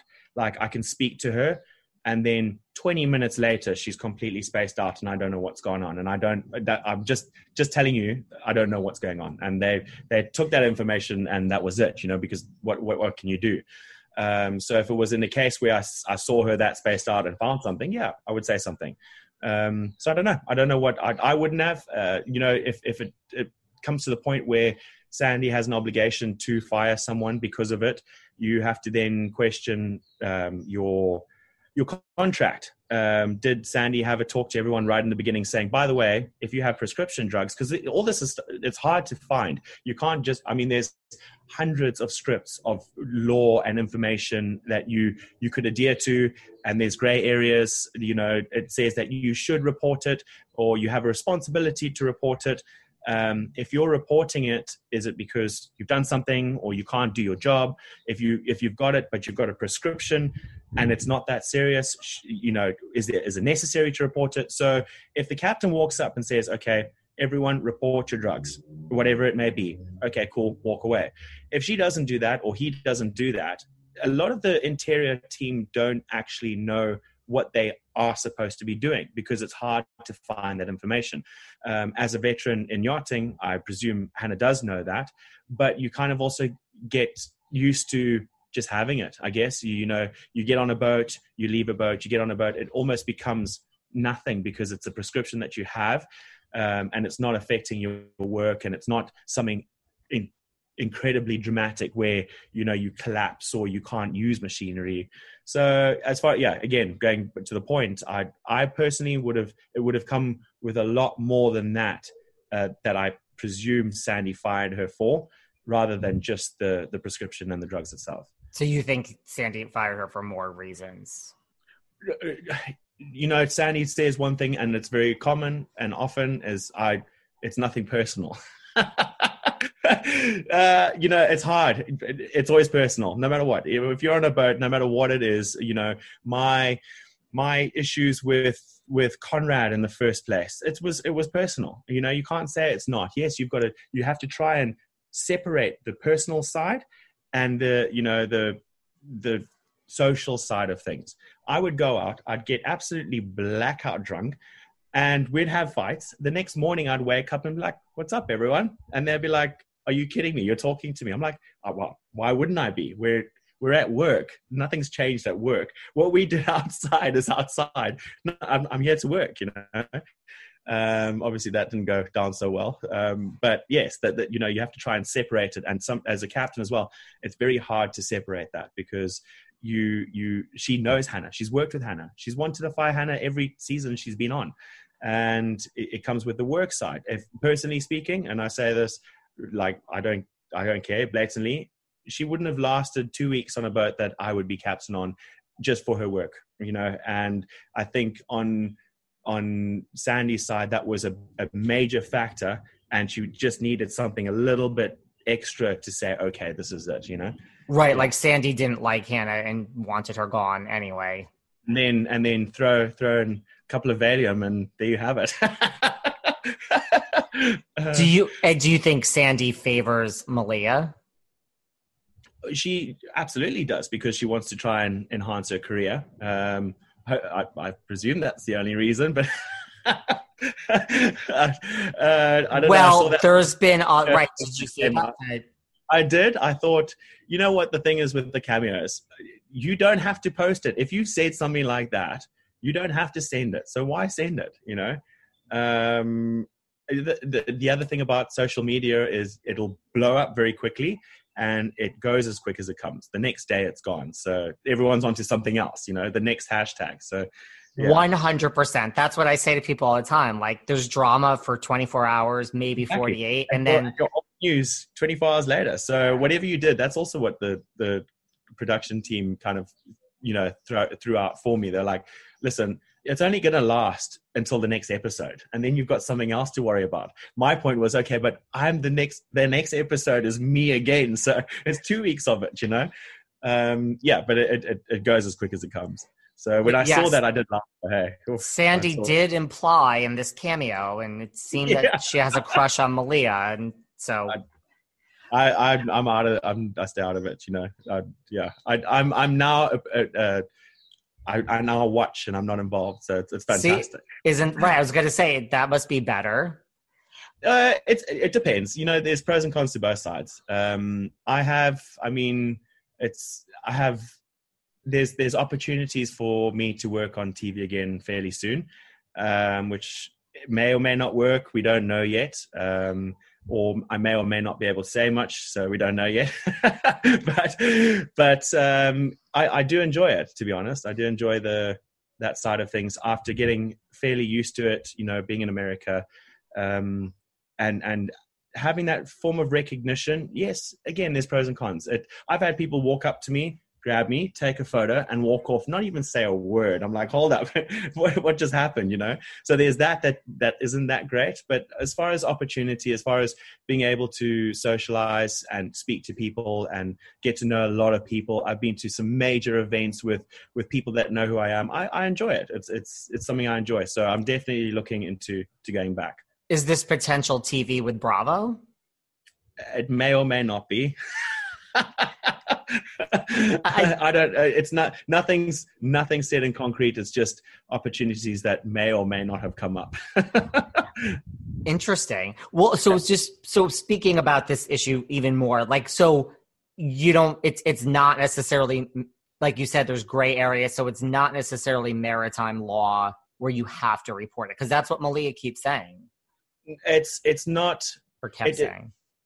My my as far as reporting, I don't believe it's not. I don't believe that you need to report something that isn't an issue unless you find cocaine in the bathroom or you know when it's a prescription drug what you're doing as well at the same time is you are you're basically compromising someone's discretion you know how do you know that she didn't tell sandy in the first place how do you know that sandy didn't know um, how do you know you know how do you know that sandy doesn't have prescriptions that she hasn't told the crew about you know how, why is that fair you know there's there's a lot that there's a lot of gray areas and if if sandy takes prescription drugs does the does the does the chief mate know does the um, production team know, you know, because you never know. So there's a lot, a lot of it. It's all gray. Um, and my point is, okay, if I see someone that isn't performing as far as work, that's when I would be concerned, and then I would link it to whatever I saw that was there. But if they're not, if they're not, you know, doing anything wrong, uh, then no, I wouldn't, I would, I wouldn't be reporting it. And you're saying, I mean, look, there's no love lost between you and Hannah, I assume. No, again, I'm. That's that's. I've always been. You know, I I, I can say I wouldn't want to work with Hannah again because she can't work well. That's that's my point. But I, there's no love lost. I, I, we don't even talk. I am most certainly blocked on every social media platform by her, which is absolutely fine because I'm honest enough to say I wouldn't want to work with her because of her ability to work. But in this stage, I don't think she should have been fired. You know, I don't think it was a fair enough reason. It would have been a better reason for for Sandy to say you can't work and you can't upkeep the the uh, the level of standard I want, and therefore you should go, rather than having something almost petty to fire her for. You know, right? Yeah. Do you think, like, kind of what we were talking about before, like being veterans, like Malia's a veteran, Captain Sandy's a veteran, put the producers out of it for a minute. Do you think when this happens, they're like, oh, this is gold? Like, they have to be like, this is going to be a great season. Uh, I think it also comes with, you know, it's sweet and sour. Um, I know for a fact that the production team really do enjoy Hannah, you know, and there were there were moments where I would say something uh, off camera or you know just to production and and one of the particular producers would say you know actually she's she's a very nice person if you get to know her one on one you know and i always took that into consideration when you know I, will try and get to know her but she is she's a pretty when it comes to being on the on the show she knows what she's there for um so yeah i think when it came to that point they knew they had to do it because i mean sandy fired hannah it's a big thing um, but would they have wanted to do it is questionable because that uh, everyone did not expect Hannah just to all of a sudden leave. They thought she was going to be there for many seasons to come. You know, she was part of the show, um, and she was there before Sandy. So they expected her to stay. She was kind of one of those pillars in the in the show. Um, she was very entertaining as far as you know. She there was always something wrong. There was always something that she had to to be involved in and she would you know there was always something and she was good at that so i think to be honest the producers they they knew they had to use it but they didn't i don't think they wanted to as as far as just her leaving and, and that's it you know right because she's like a good part of the show that could have gone yeah. on and after that yeah. I don't think you can really come back from that. No, and and also that's what I feel terrible for uh, for Hannah as well. It's not the best way to walk out the door, you know. Um, when it comes to something like that, I know she's been very defensive online about you know her having a you know, and she's made a, a joke out of it, which is clever and good. Um, and she has a lot of backing as far as you know social media and people around her. She's very happy as far as I can imagine. You know, I, I think that where she is right now, she couldn't be happier. Um, the show is is questionable as far as people who've been on for three, four, five years. Let's say. It, I think if I got to that stage, unless I was captain, I, I would probably leave. So yeah. That makes sense. And to that point, like you look at Kate Chastain, who's yeah. moved on now to kind of become a media personality. Like she has a yeah. show and she has a radio show. Like, do you know Kate or Captain Lee? do I? I've met. Do you know them? Uh, at BravoCon. At BravoCon, but it was uh, very short and sweet. yeah, I, you know what? For me, on on both their sides, I mean, they were there. I mean, they're just as much social media people like who attack, and I don't like that. So there were a few situations where myself and Captain Lee had a few Twitter quarrels um, I would get a message from a producer saying, "Dude, you just owned the internet." I'm like, "Yeah," because I'm just I'm saying exactly what it's about. You know, I'm uh, pretty real when it comes to that, and I'm all up for a challenge. And then when I saw Captain Lee the last time, he gave me some some awesome and and steady advice. You know, and and that was to do with being a captain and being a captain of the show. If I wanted to pursue that, I can do both I just need to I need to pay close attention on what I want, you know. And yeah, I'd had a, an awesome chat with them. Um, I do find a few, let's say, diplomatic answers come out from him when it comes to interviews where someone would say, Would you ever work with Colin? And he'd be like, Yes, I'd work with Colin in a heartbeat. And then after my first season, he would be like, You will never see Joao on my boat. And then after my second season, he was like, Well, I've never worked with Joao, so I can't say. And I'm like, Yeah, but you said who you've never worked with, Colin, that you would work with him again. So very diplomatic, you know. Um, so there's also all that when it comes to us, uh, you know, cast members and stuff. You can be as much involved in a, in a season as you want to be. I could tweet mm-hmm. every day and, and gain that form of, you know, I know that the last tweet I wrote about the uh, the chef, you know, not being able to control his issues, um, and I said something about it's not it's not how you deal with it's not how you deal with I, I, can't even remember, but you know, people liked that form of enlightenment or that opinion coming from me because I've been there and you know, and, and it makes sense. So yeah, I think people again they can be as much involved as they want. And when it came to meeting uh, Kate and and Captain Lee, I think Kate was a little bit upset with uh, my comment when it came to um, well, we were on Bravo. We were actually sitting in front of the audience, and someone had mentioned something about being with cast members after the show, or being with you know, and I'd said something about yeah, you know, people get with other people after straight after the season. Hey, Kate, and she was like, "What?" because everyone talks. So yeah, um, it's just it's funny how I, I I like to also push buttons every now and then to get a reaction. So Kate and so Kate wasn't overly thrilled with you or nice. Definitely, yeah, she wasn't thrilled with me at all. Uh, but I mean, she was okay afterwards. We kind of brushed off. I said, "Look, I'm sorry, I, yeah, whatever. it's just a just a joke."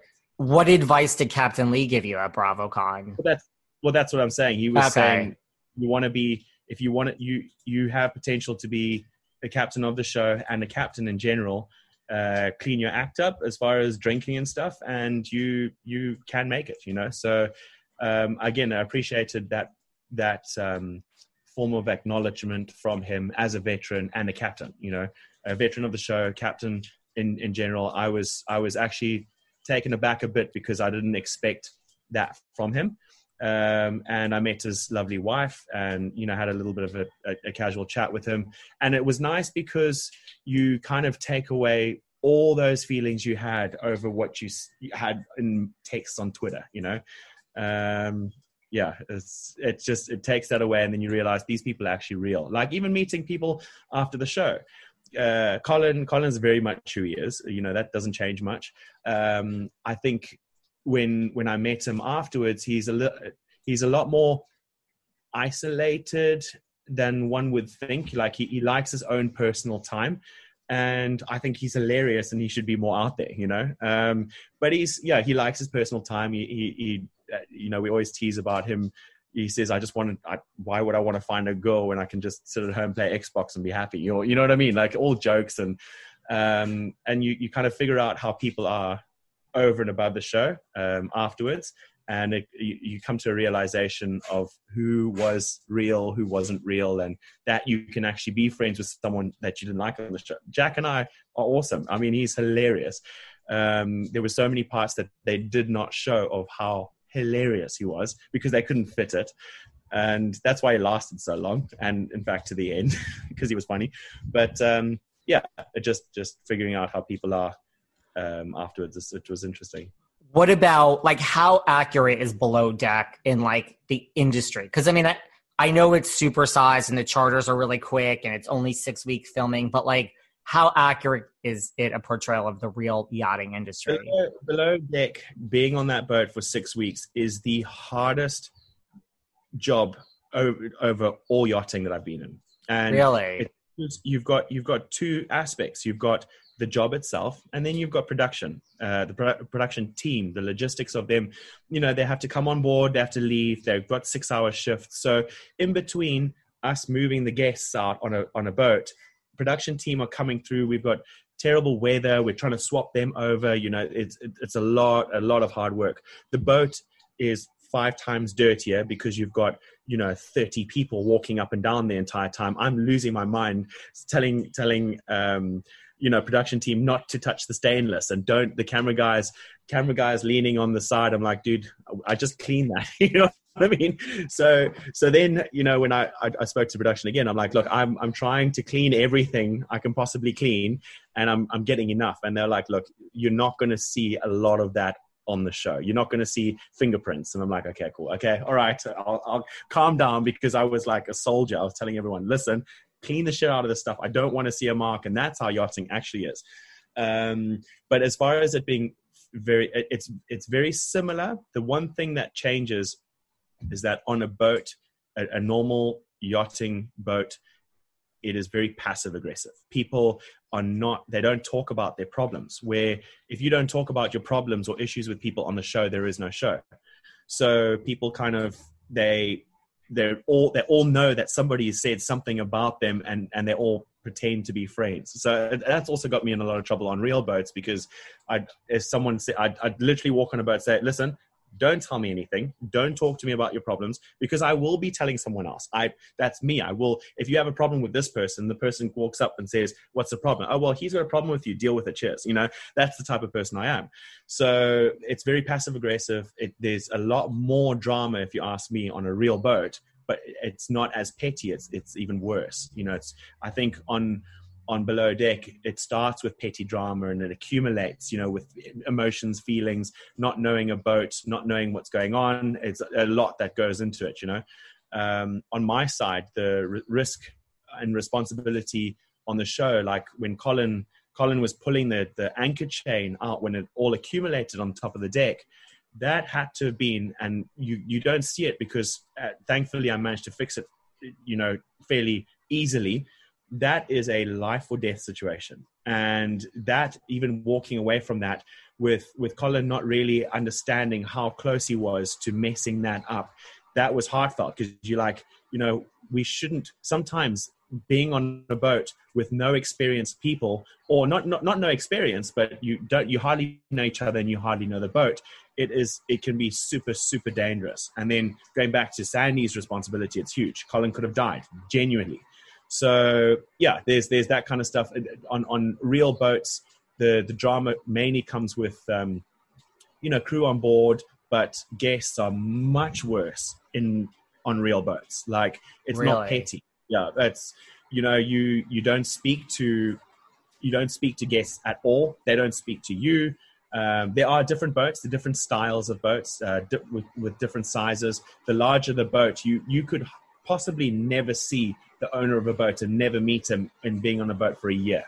Like that's it's just it's a different style in that respect. But um, otherwise, it's pretty much the same. To be honest, the three day charters are harder because you're trying to fit three days worth of stuff.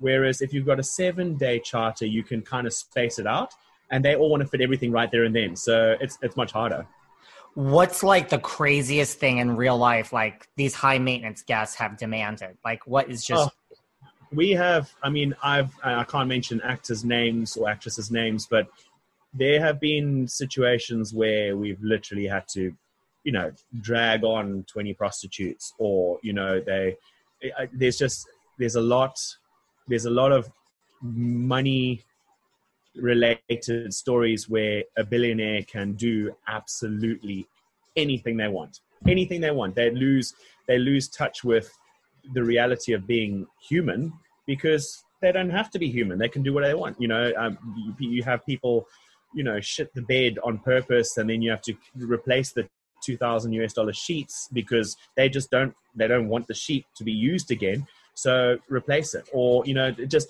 some I find it amazing how the the people who have I'm not not the middle people as in millionaires, but the billionaires who have so much money are actually eh, they're not able to do much for themselves because they've had everything for them.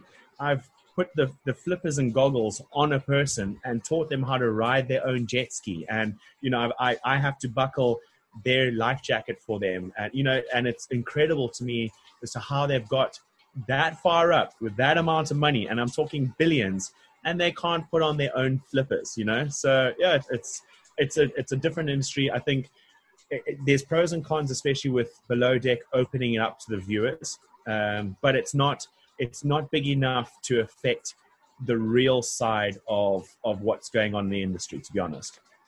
So it doesn't necessarily accurately portray the real industry. On some boats, yes. On some boats, no. Like most boats, no. And and I say that because there's a lot more that goes on on real boats that can't be spoken about. Whereas what you see on TV, it's not illegal. It's not, you know, that's there's there's fine lines. You know, you have to literally, you have to almost sell your soul to be on some of the boats. And you're like, you know what? I'm just doing this for the money. I'm just doing it for the money. I, I'll be off soon, and that's that's what you have to set your mind to because you you you're you'll fight with your conscience forever if if you you know take into heart what goes on on boats. You know. And there are people that come on that are like, "Oh, hey, tonight we want 20 hookers for our whole crew." Not that's all the time. It's you know, I, uh, I'm someone that I work with uh, or worked with. He called me and he's like, "Can't speak now. Um, I don't know if my phone's being recorded." And I speak to him all the time. Like, okay, cool, no worries. And then you know he went off the boat, and a while back he said, "No, it was a great trip." He said he had five presidents on board, five presidents. Um, they had had a few to drink. Four of the presidents had a full argument. They got onto another boat, left to a different country. The one president that was left went to bed, woke up, decided, screw my president friends, I'm going to another country. So he up and left with this multi million dollar boat to another place. The other boat, the presidents got that boat to follow the other boat to the next country. Then they all got on board. And then when they left, the owner of the boat came on. He had 20 of his friends and he had uh, another boat just for the hookers. But I'm talking about an extravagant boat. Like it's, I'm talking, they, they charge, I think they charge 500,000 euro a week to hire the boat and that's dry. That's nothing else included, just to hire it, just for the week.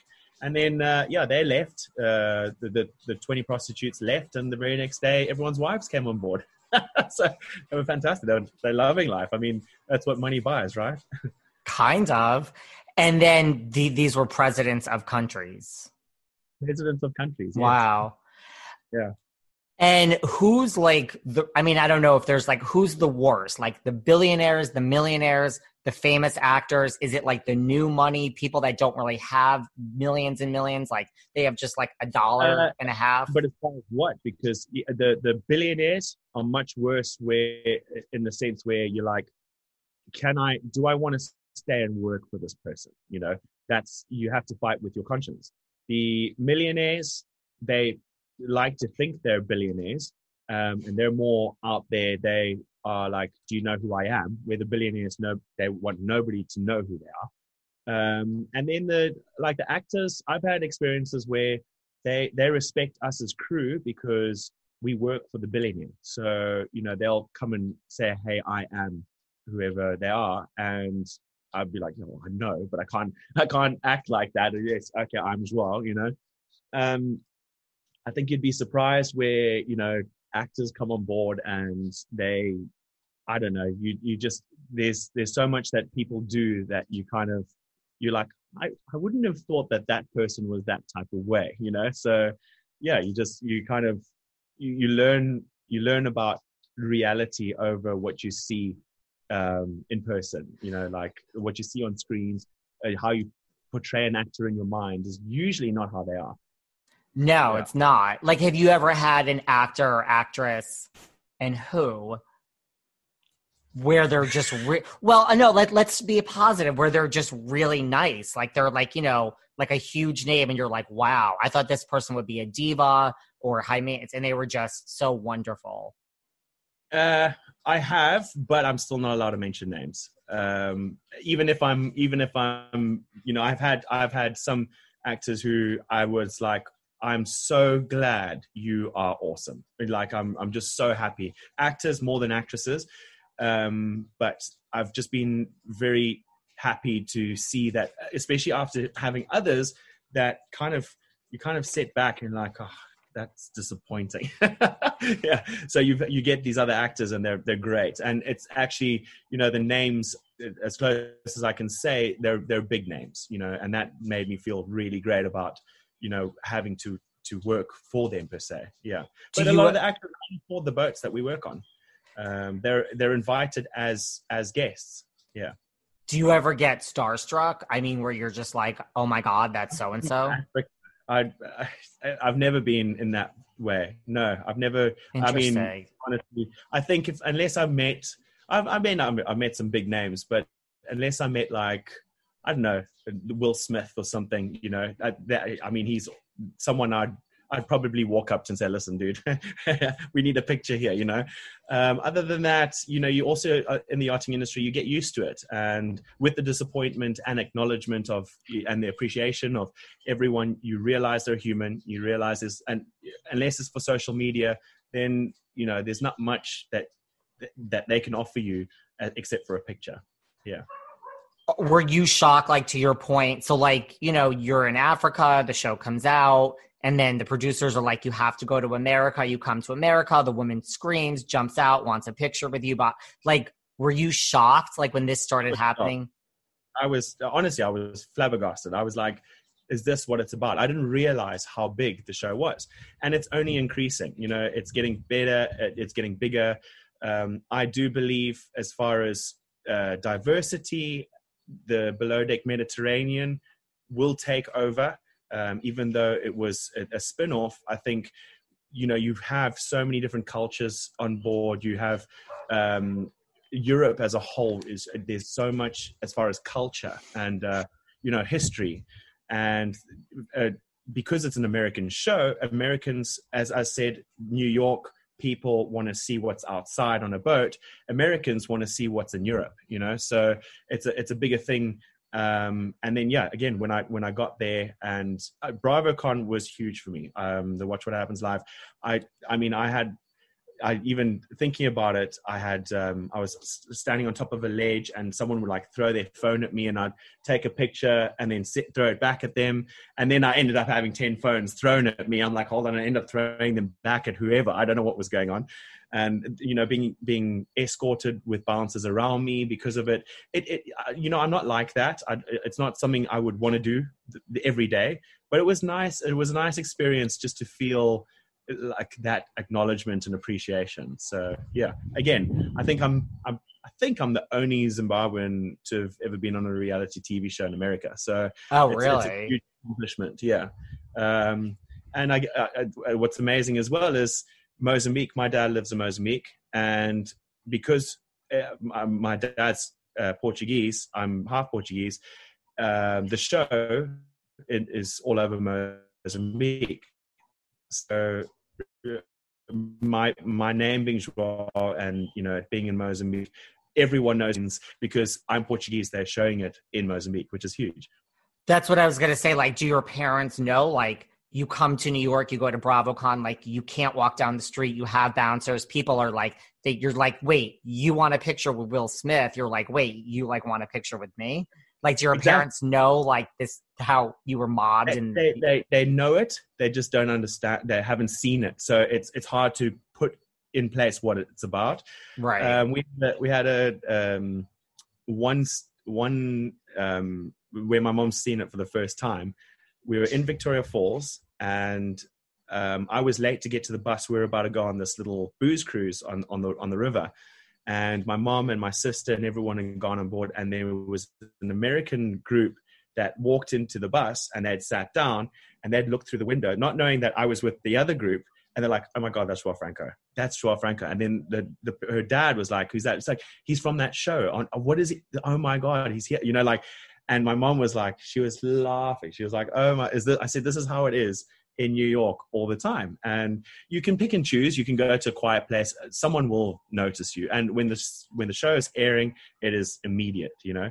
Um, but otherwise, yeah, uh, it's it, it. She they don't understand it. My dad loves the fact that I'm on TV, um, and he also he can see it because he, he watches it in Mozambique, and all his friends watch it, and they're like, "Oh, that's your son," you know. So he loves it. He's very proud of that. Um, but yeah, it's. It, I think if they were to come to America and see how it actually is, my mates that have gone from Zimbabwe to yachting, and I've met them in America. We've got like VIP tickets to go somewhere, and they're like, "Dude, this is insane." And they're like, yeah, it is, but it also comes with its cons as well. So you just have to draw a fine line between. Did you meet anyone at BravoCon, like from the other shows that you were like hung out with, other than Colin? You like these housewives, like any, like, do you know a lot of the Bravo celebrities? I, I don't. Um, I do sort of now, but uh, all the guys were cool there. I think you know all the guys that I hung around with, they were they were awesome. Um, who every, you hang out with? Um, remember, besides Colin. Names, yes and no. Uh, I, I don't know. I, you know, Tom was awesome. Um, I think, I, I don't know. I just all of them, or every guy that I'd met there, they were really, they were really nice. Um, I didn't expect that. I didn't expect them all to be, you know, forthcoming and you know nice. I thought that would, it would be like, okay, who are you, kind of thing, and in seeing that they were pretty genuine as well, that kind of opened things up for me. I was like, oh, okay, cool. That's that's that's pretty cool. I didn't realize that they would be nice to us. So, what about yeah. all of the housewives? Like, did you have any crushes for the moment? No, I didn't. I think um, meeting them there again. They, I think they were more in their own world. Um, you know, everyone was there and extravagant and hardy dar and all around and i can't yeah so we just kind of mingled a little bit and met some people um, i think the person that stands out gigi she was she was really nice because one of her friends one of her friends um, you know she said she had a secret crush, crush on myself and colin and we took a picture with her and um, yeah we we message every now and then and she's awesome she's i think she's really cool she's been yeah great uh, other than her no one no one that i I've ca- carried on speaking to. So maybe Gigi and you, maybe that could be a thing. I, I, am engaged. You know that, eh? yes. Yeah. No, but, I, Gigi and I speak for her friend. I think that's the whole point of it. But yeah. Well, Colin's single. Oh, yeah. Colin's single. I'll, I'll have to uh, hit him. You know, I tried. I've tried, and I've realized that I fail with Colin. He has his own plan, and I'll leave him to that. So. Exactly. What about like yeah? He actually got a little bit uh, a little bit upset with me um, when I was trying to hook him up on, on the show. Uh, but he, he had every intention to. He was like, "Yeah, I think I'm going to. You know, it's my plan, whatever." I'm like, "Okay, cool. Let's go have some shots." I'm like, "Have you met Colin?" and they're like, "Hey, Colin." And he's like, "Yeah, okay, cool." Has a shot, and he's like, walks off. I'm like, "Dude, you've just left me with the three girls that you were gonna chat to." He's like, "No, I just just you know, just leave it. Just leave. I was like, Oof, I don't want to piss him off now because I thought that was the plan, but obviously not. well, he's also told me like he doesn't like, you know, which understandably, like when people like slip into his DMs or he's like on a date and then like by the second date they're like, "Oh, you're from below deck," and he's like, "Now you've ruined it." Yeah, yeah, thanks. Well, I mean, you also have to you have to take it all with a pinch of salt. You did you did sign up to below deck most of the time, whether they they knew you before, where they, they weren't going to know you or they were going to know you you can't know if they're genuine or not just because they've seen you on the show maybe if they change a bit yeah fair enough but uh, and i think that's the problem like with him the girls change or they don't tell him that they know who he is and they're nice to him and then all of a sudden it slips out that actually i do know who you are and right. then he's like kind of disappointed thinking i thought i met a genuine girl you know what how like how is below deck perceived in the industry like not very well, eh, to be honest. Um, but I think the animosity comes with jealousy. The animosity comes uh, like there's a lot of a lot of people who will not admit that they have applied for the show and they'll be like, oh, why would we want to do that? And I've had arguments where people tell me what the show is about. I'm like, um, but you haven't been on it. So a lot of the time, even in this country, um, a lot of people watch it because a lot of people are, the younger guys are yachties, you know, um, and they won't they won't approach you. They won't come up to you. They they have this little grudge against you being on the show, where we're ruining the industry. It's not their industry. So what are we ruining? It's not your industry. You know. Um, so there is there is a lot of animosity. There's a you know some people won't get jobs because of how they've been portrayed on TV, which I understand because a lot of the time you look bad. You you know they they have nothing more to go with um, so I find myself, especially on the yachting groups, defending, you know, the people who who are on below deck, defending below deck as as an introduction to the industry because it is somewhat what it is. People are in denial in saying, "Oh, it's not like that." I'm like, okay, but if you spoke your mind as we do on the show, it would be exactly like that. You just don't. You instead passive aggressively walk around with grudges and you don't your production declines because you are hating the person you're working with and yet you guys smile in front of your, your faces so if anything your situation is far worse than below deck yeah. And if there were producers there pushing you in the direction, it would all come out. So it's kind of the same thing. For us, the producers on my side, I think whether they've told anyone to do anything or not, they haven't told me because I there's nothing they don't need to, you know. Um, but they the the one thing that they've said is the only thing we're going to give you is speak your mind. If you don't speak your mind, we don't know what you're thinking. There is no show.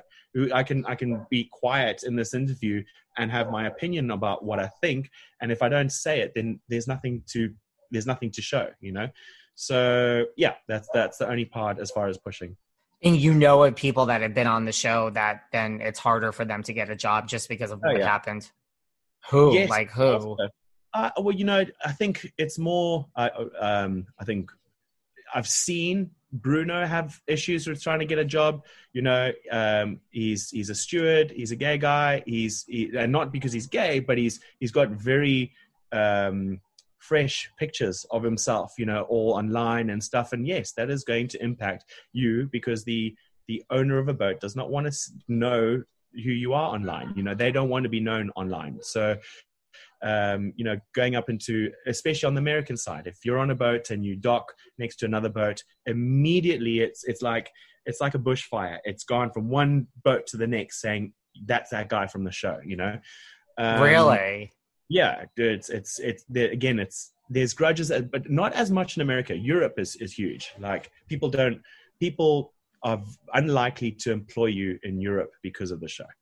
Um, and but it, it, comes it comes with who you are your characteristics how you portray yourself. If someone asks me about the show i've already got my automatic answer about what you, you what you think you know you don't you know? Um, and I, have I've a lot of people what they do is they've never been so some um, some people have never been on a boat. They get their STCW then they get employed by the show. You know, they do a season, as they would call a season. Six weeks is not a season.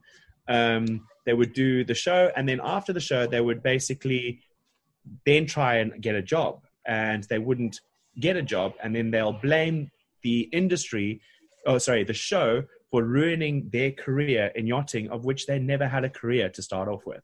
So they're like, oh, below decks ruined my career. Yeah, but you only got your STCW and have been on below deck. There's a big difference, you know.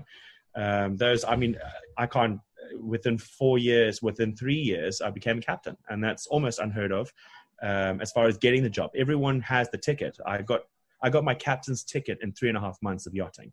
Um, you can't just get on a boat and go. So after three years and having the trust of an owner and having the insurance company sign me on, because that's a huge thing, um, I got the job, and I I'm I'm an exact example of what you can achieve while being on the show. And do you think like the show has truly helped you because like you got the captain through yeah. being on the show? It, it, definitely helped me as far as um, so my my jobs that I've had have all been with it's it's kind of like incestual to be honest. The yachting industry is a very small industry. Um, I've worked for the same captains every now and then where they've gone to another boat. I've followed the bosun of that boat has gone to another boat, and then they had a position. I moved to that boat with them. It's, we're all very close. Myself and my brother have been on the same boats a few times because we've been asked to go back. Um, so, you know, I, again, I want to say that I, I believe that I would have got to where I am anyway, but with the ease and and the support of Sandy actually putting me forward for a position, that first position was vital because I very much doubted that I was capable or ready. And she said, Trust me, when you go and see how it is, you know, with other captains and stuff, then you'll understand that it's not as bad as you think. And I did. I, I literally, I was a fish out of water, and then literally balls deep in this job that I had tried to take advantage of, but was under so much pressure. And um, driving the boat for the first time, I, it's it's a 30 meter yacht, and I've never driven a boat that size ever. and you know getting out and just having the responsibility of it uh, employing five crew all of them were older than i was with many more years of experience that came as a challenge so you know i, I very much believe that after getting that job and being a captain the amount i had learned in that time is, is incredible it would be very hard to go back and work as a bosun after being a captain Really? very hard. And and now that you had this job as a captain, do you was it did you like have an eye opener of like, look, when you were a bosun, you might have had like you know relations with other people, love Oh, yeah. triangles. like, do you that- now look at like, oh god, like now you kind of see what you did, and you're like, I have no time for that. yeah absolutely Besides You- the fact that you're engaged. Uh, besides that i'm engaged right? yes. Well, again, uh, I think yeah, it comes with great, great responsibility. You, you gonna ask me if if I would have been engaged and not been in the position I am. Probably not. You know, as a bosun, um, you do travel a lot more. You have less less um, options as far as doing what you want because you're working for someone. When you're a captain, you've got more options. It's a little bit easier to actually be in a relationship. If you're uh, further down the line, a relationship is virtually impossible. There's it's all, there's no way. Um, I, I say that there are a few exceptions. Um, some of them have worked out, some of them not. But yeah, it's it would be very difficult. But in seeing how people act now, I mean, even on the boat as a captain, I had a a, a captain on board helping me um, just because he had a lot more experience. It took me three days to ask him to leave the boat because I, I, I was upset with how he was, you know, and I think I've, I've been, I'm more formal, whereas, you know, dress up, tuck your shirt in, make sure you, you look the part, you're being employed by a millionaire, so do it. And he was far too casual. And it kind of, when I said, listen, if you don't mind, um, as soon as we get to this dock, you're off. And he was taken aback, like, why? And I said, well, I'll tell you why, X, Y, Z. And he was like, you're, you you've just started as a captain.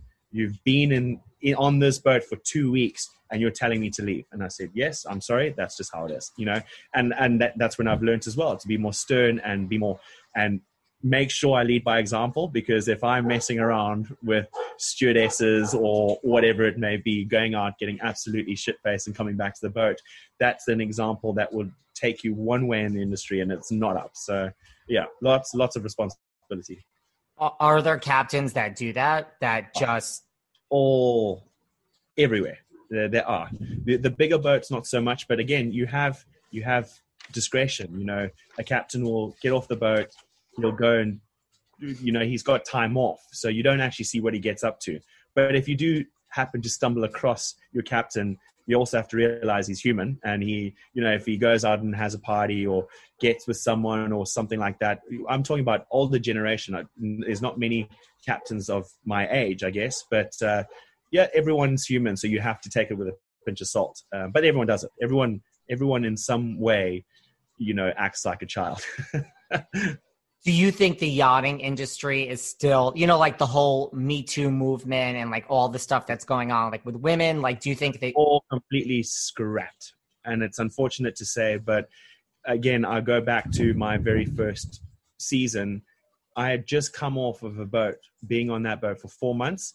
You lose how to respect people, and that's the truth. You, it depends again on the boat and how much time you have off. Um, but you lose how to respect a woman. You, you, not as far as respecting in the sense like you you try and get with them or you you swear them out for nothing but you just you you treat them like your sister um, and therefore when you get off the boat it's projected because you treat everyone like your sister. If you have a grudge with someone you you are very quick to point out that grudge or point out what what you feel is wrong with that person. And yeah that's what happened on my first season. It was just a matter of you know, I, I made a, a, a commitment right in the beginning of my yachting career that I would never be with anyone while I'm on a boat. And that's exactly what happened up until below deck the, the season. And that's because I knew it was only for six weeks.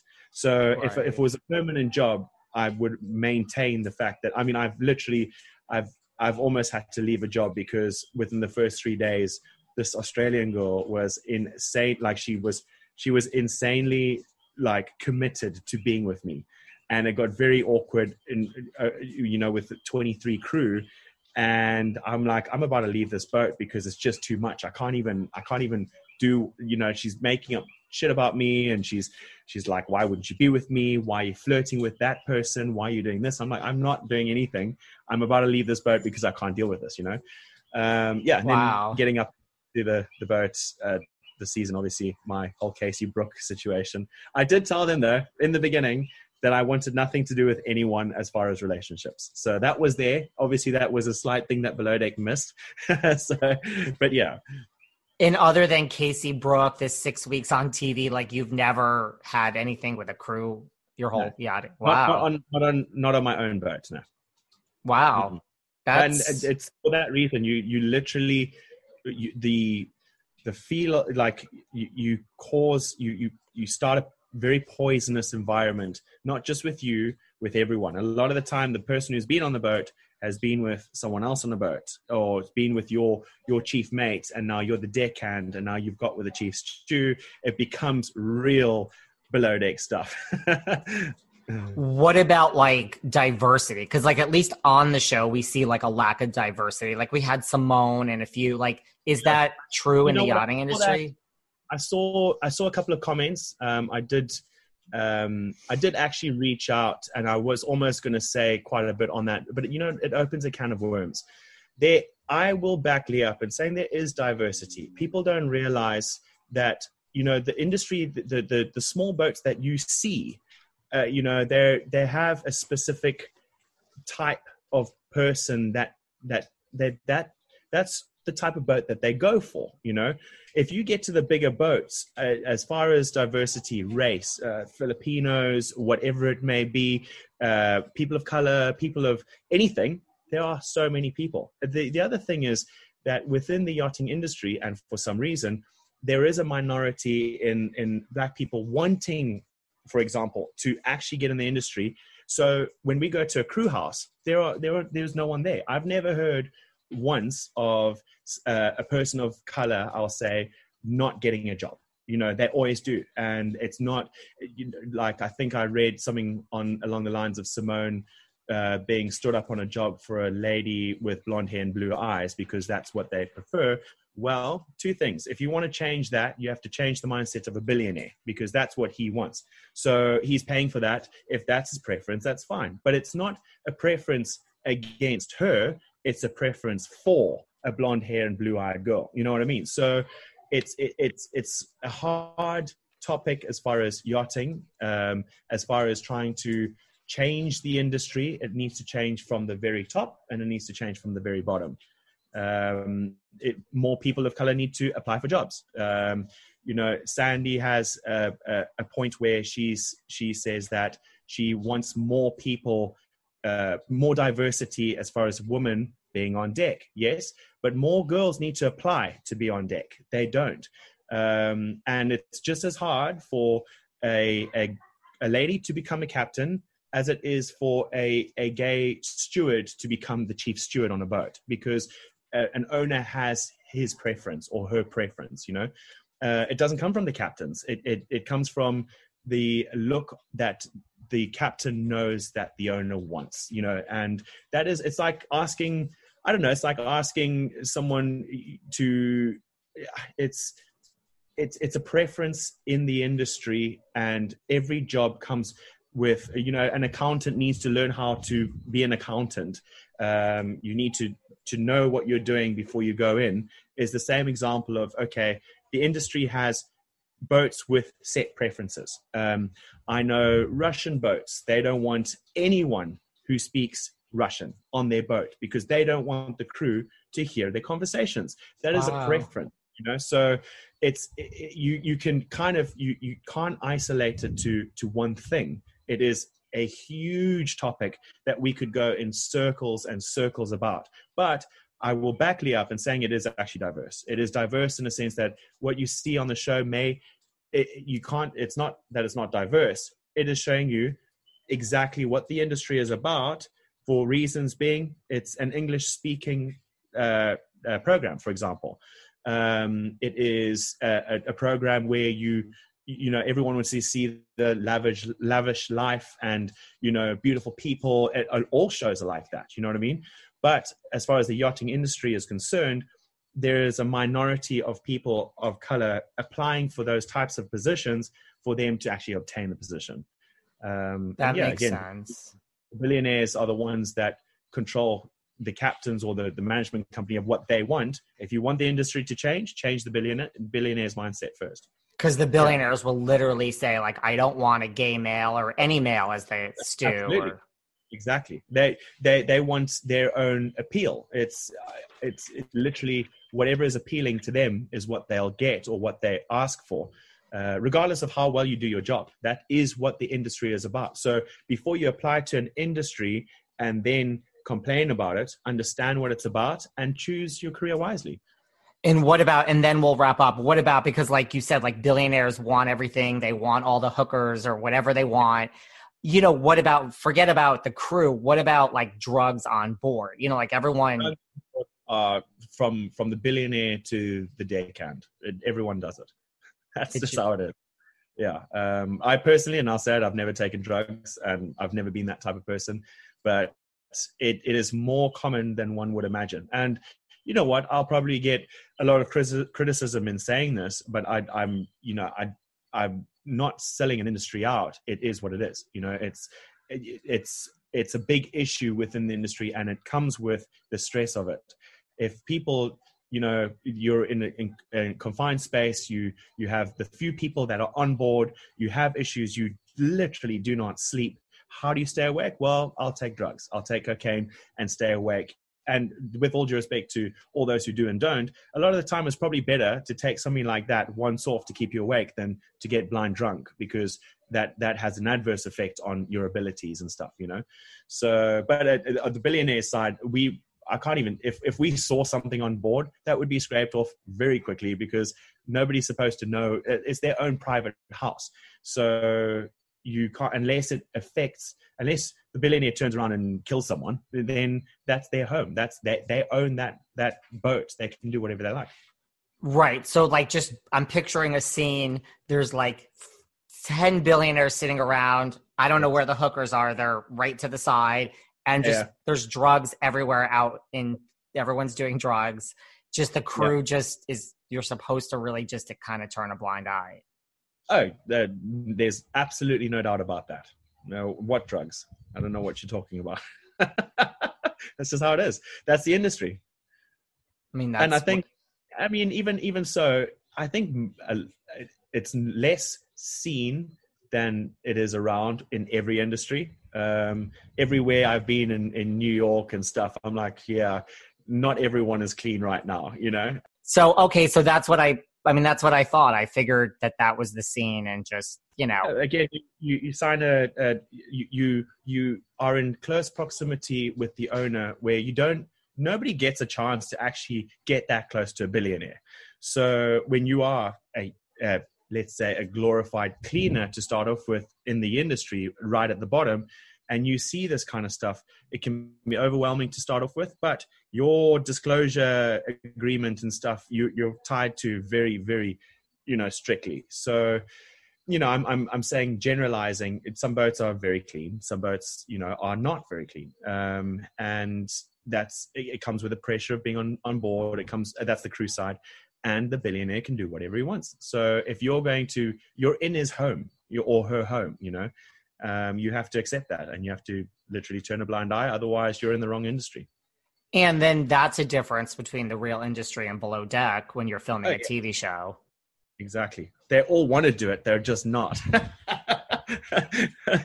uh, or right. they do, and they, they were very clever in not being caught. So, right. Is there anything else you want to discuss? Anything else you want to? I like to give people a chance at the end to bring up anything I might have not address. I could talk for days. So I, am yeah. Basically, my my situation at the moment, uh, at the end of everything, is I I will get my my certificate hopefully before the end of this year. I've literally I've not worked this entire year because uh, when you get engaged, you need a different form of visa to get to the states. So that's um, I'm, it's been eight months now, nine months. In fact, nine months today that we've been waiting for information from the embassy.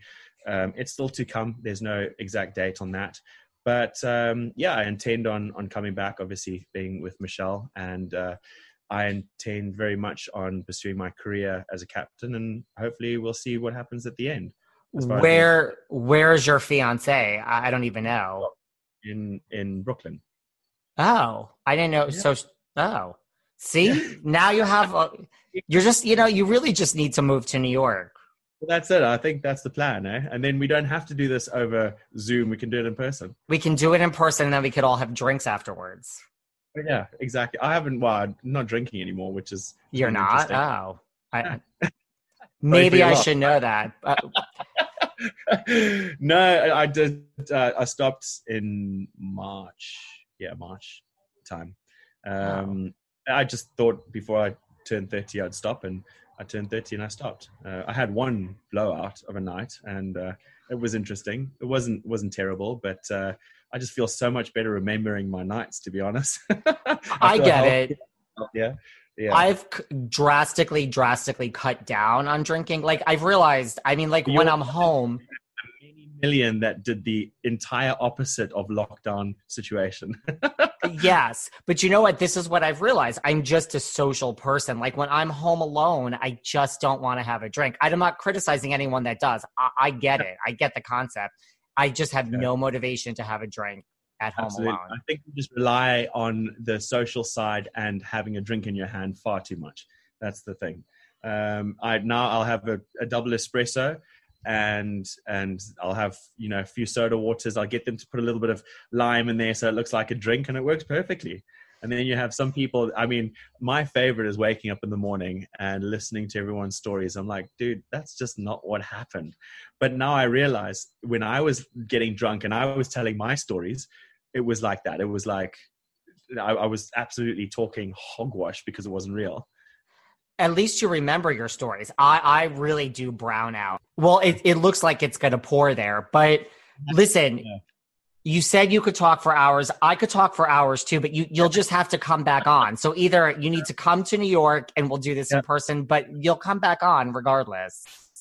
No worries. I appreciate it. Because we have only, I have so much else I could say. So, well, that's, yeah, and myself. So it's, yeah. It's, well, it's no, do, you know what it is? I've sat down with a lot of people from below deck that are more yeah. new to the industry that don't really, you know, like I think it's interesting to talk to you because like you've been a captain and like you have just a lot of real industry experience as opposed to yeah. the reality TV side of it. I'm not knocking anyone that I've had on the yeah, show. I'm just saying you have a lot of experience. This is my chance to ask you who you're speaking of.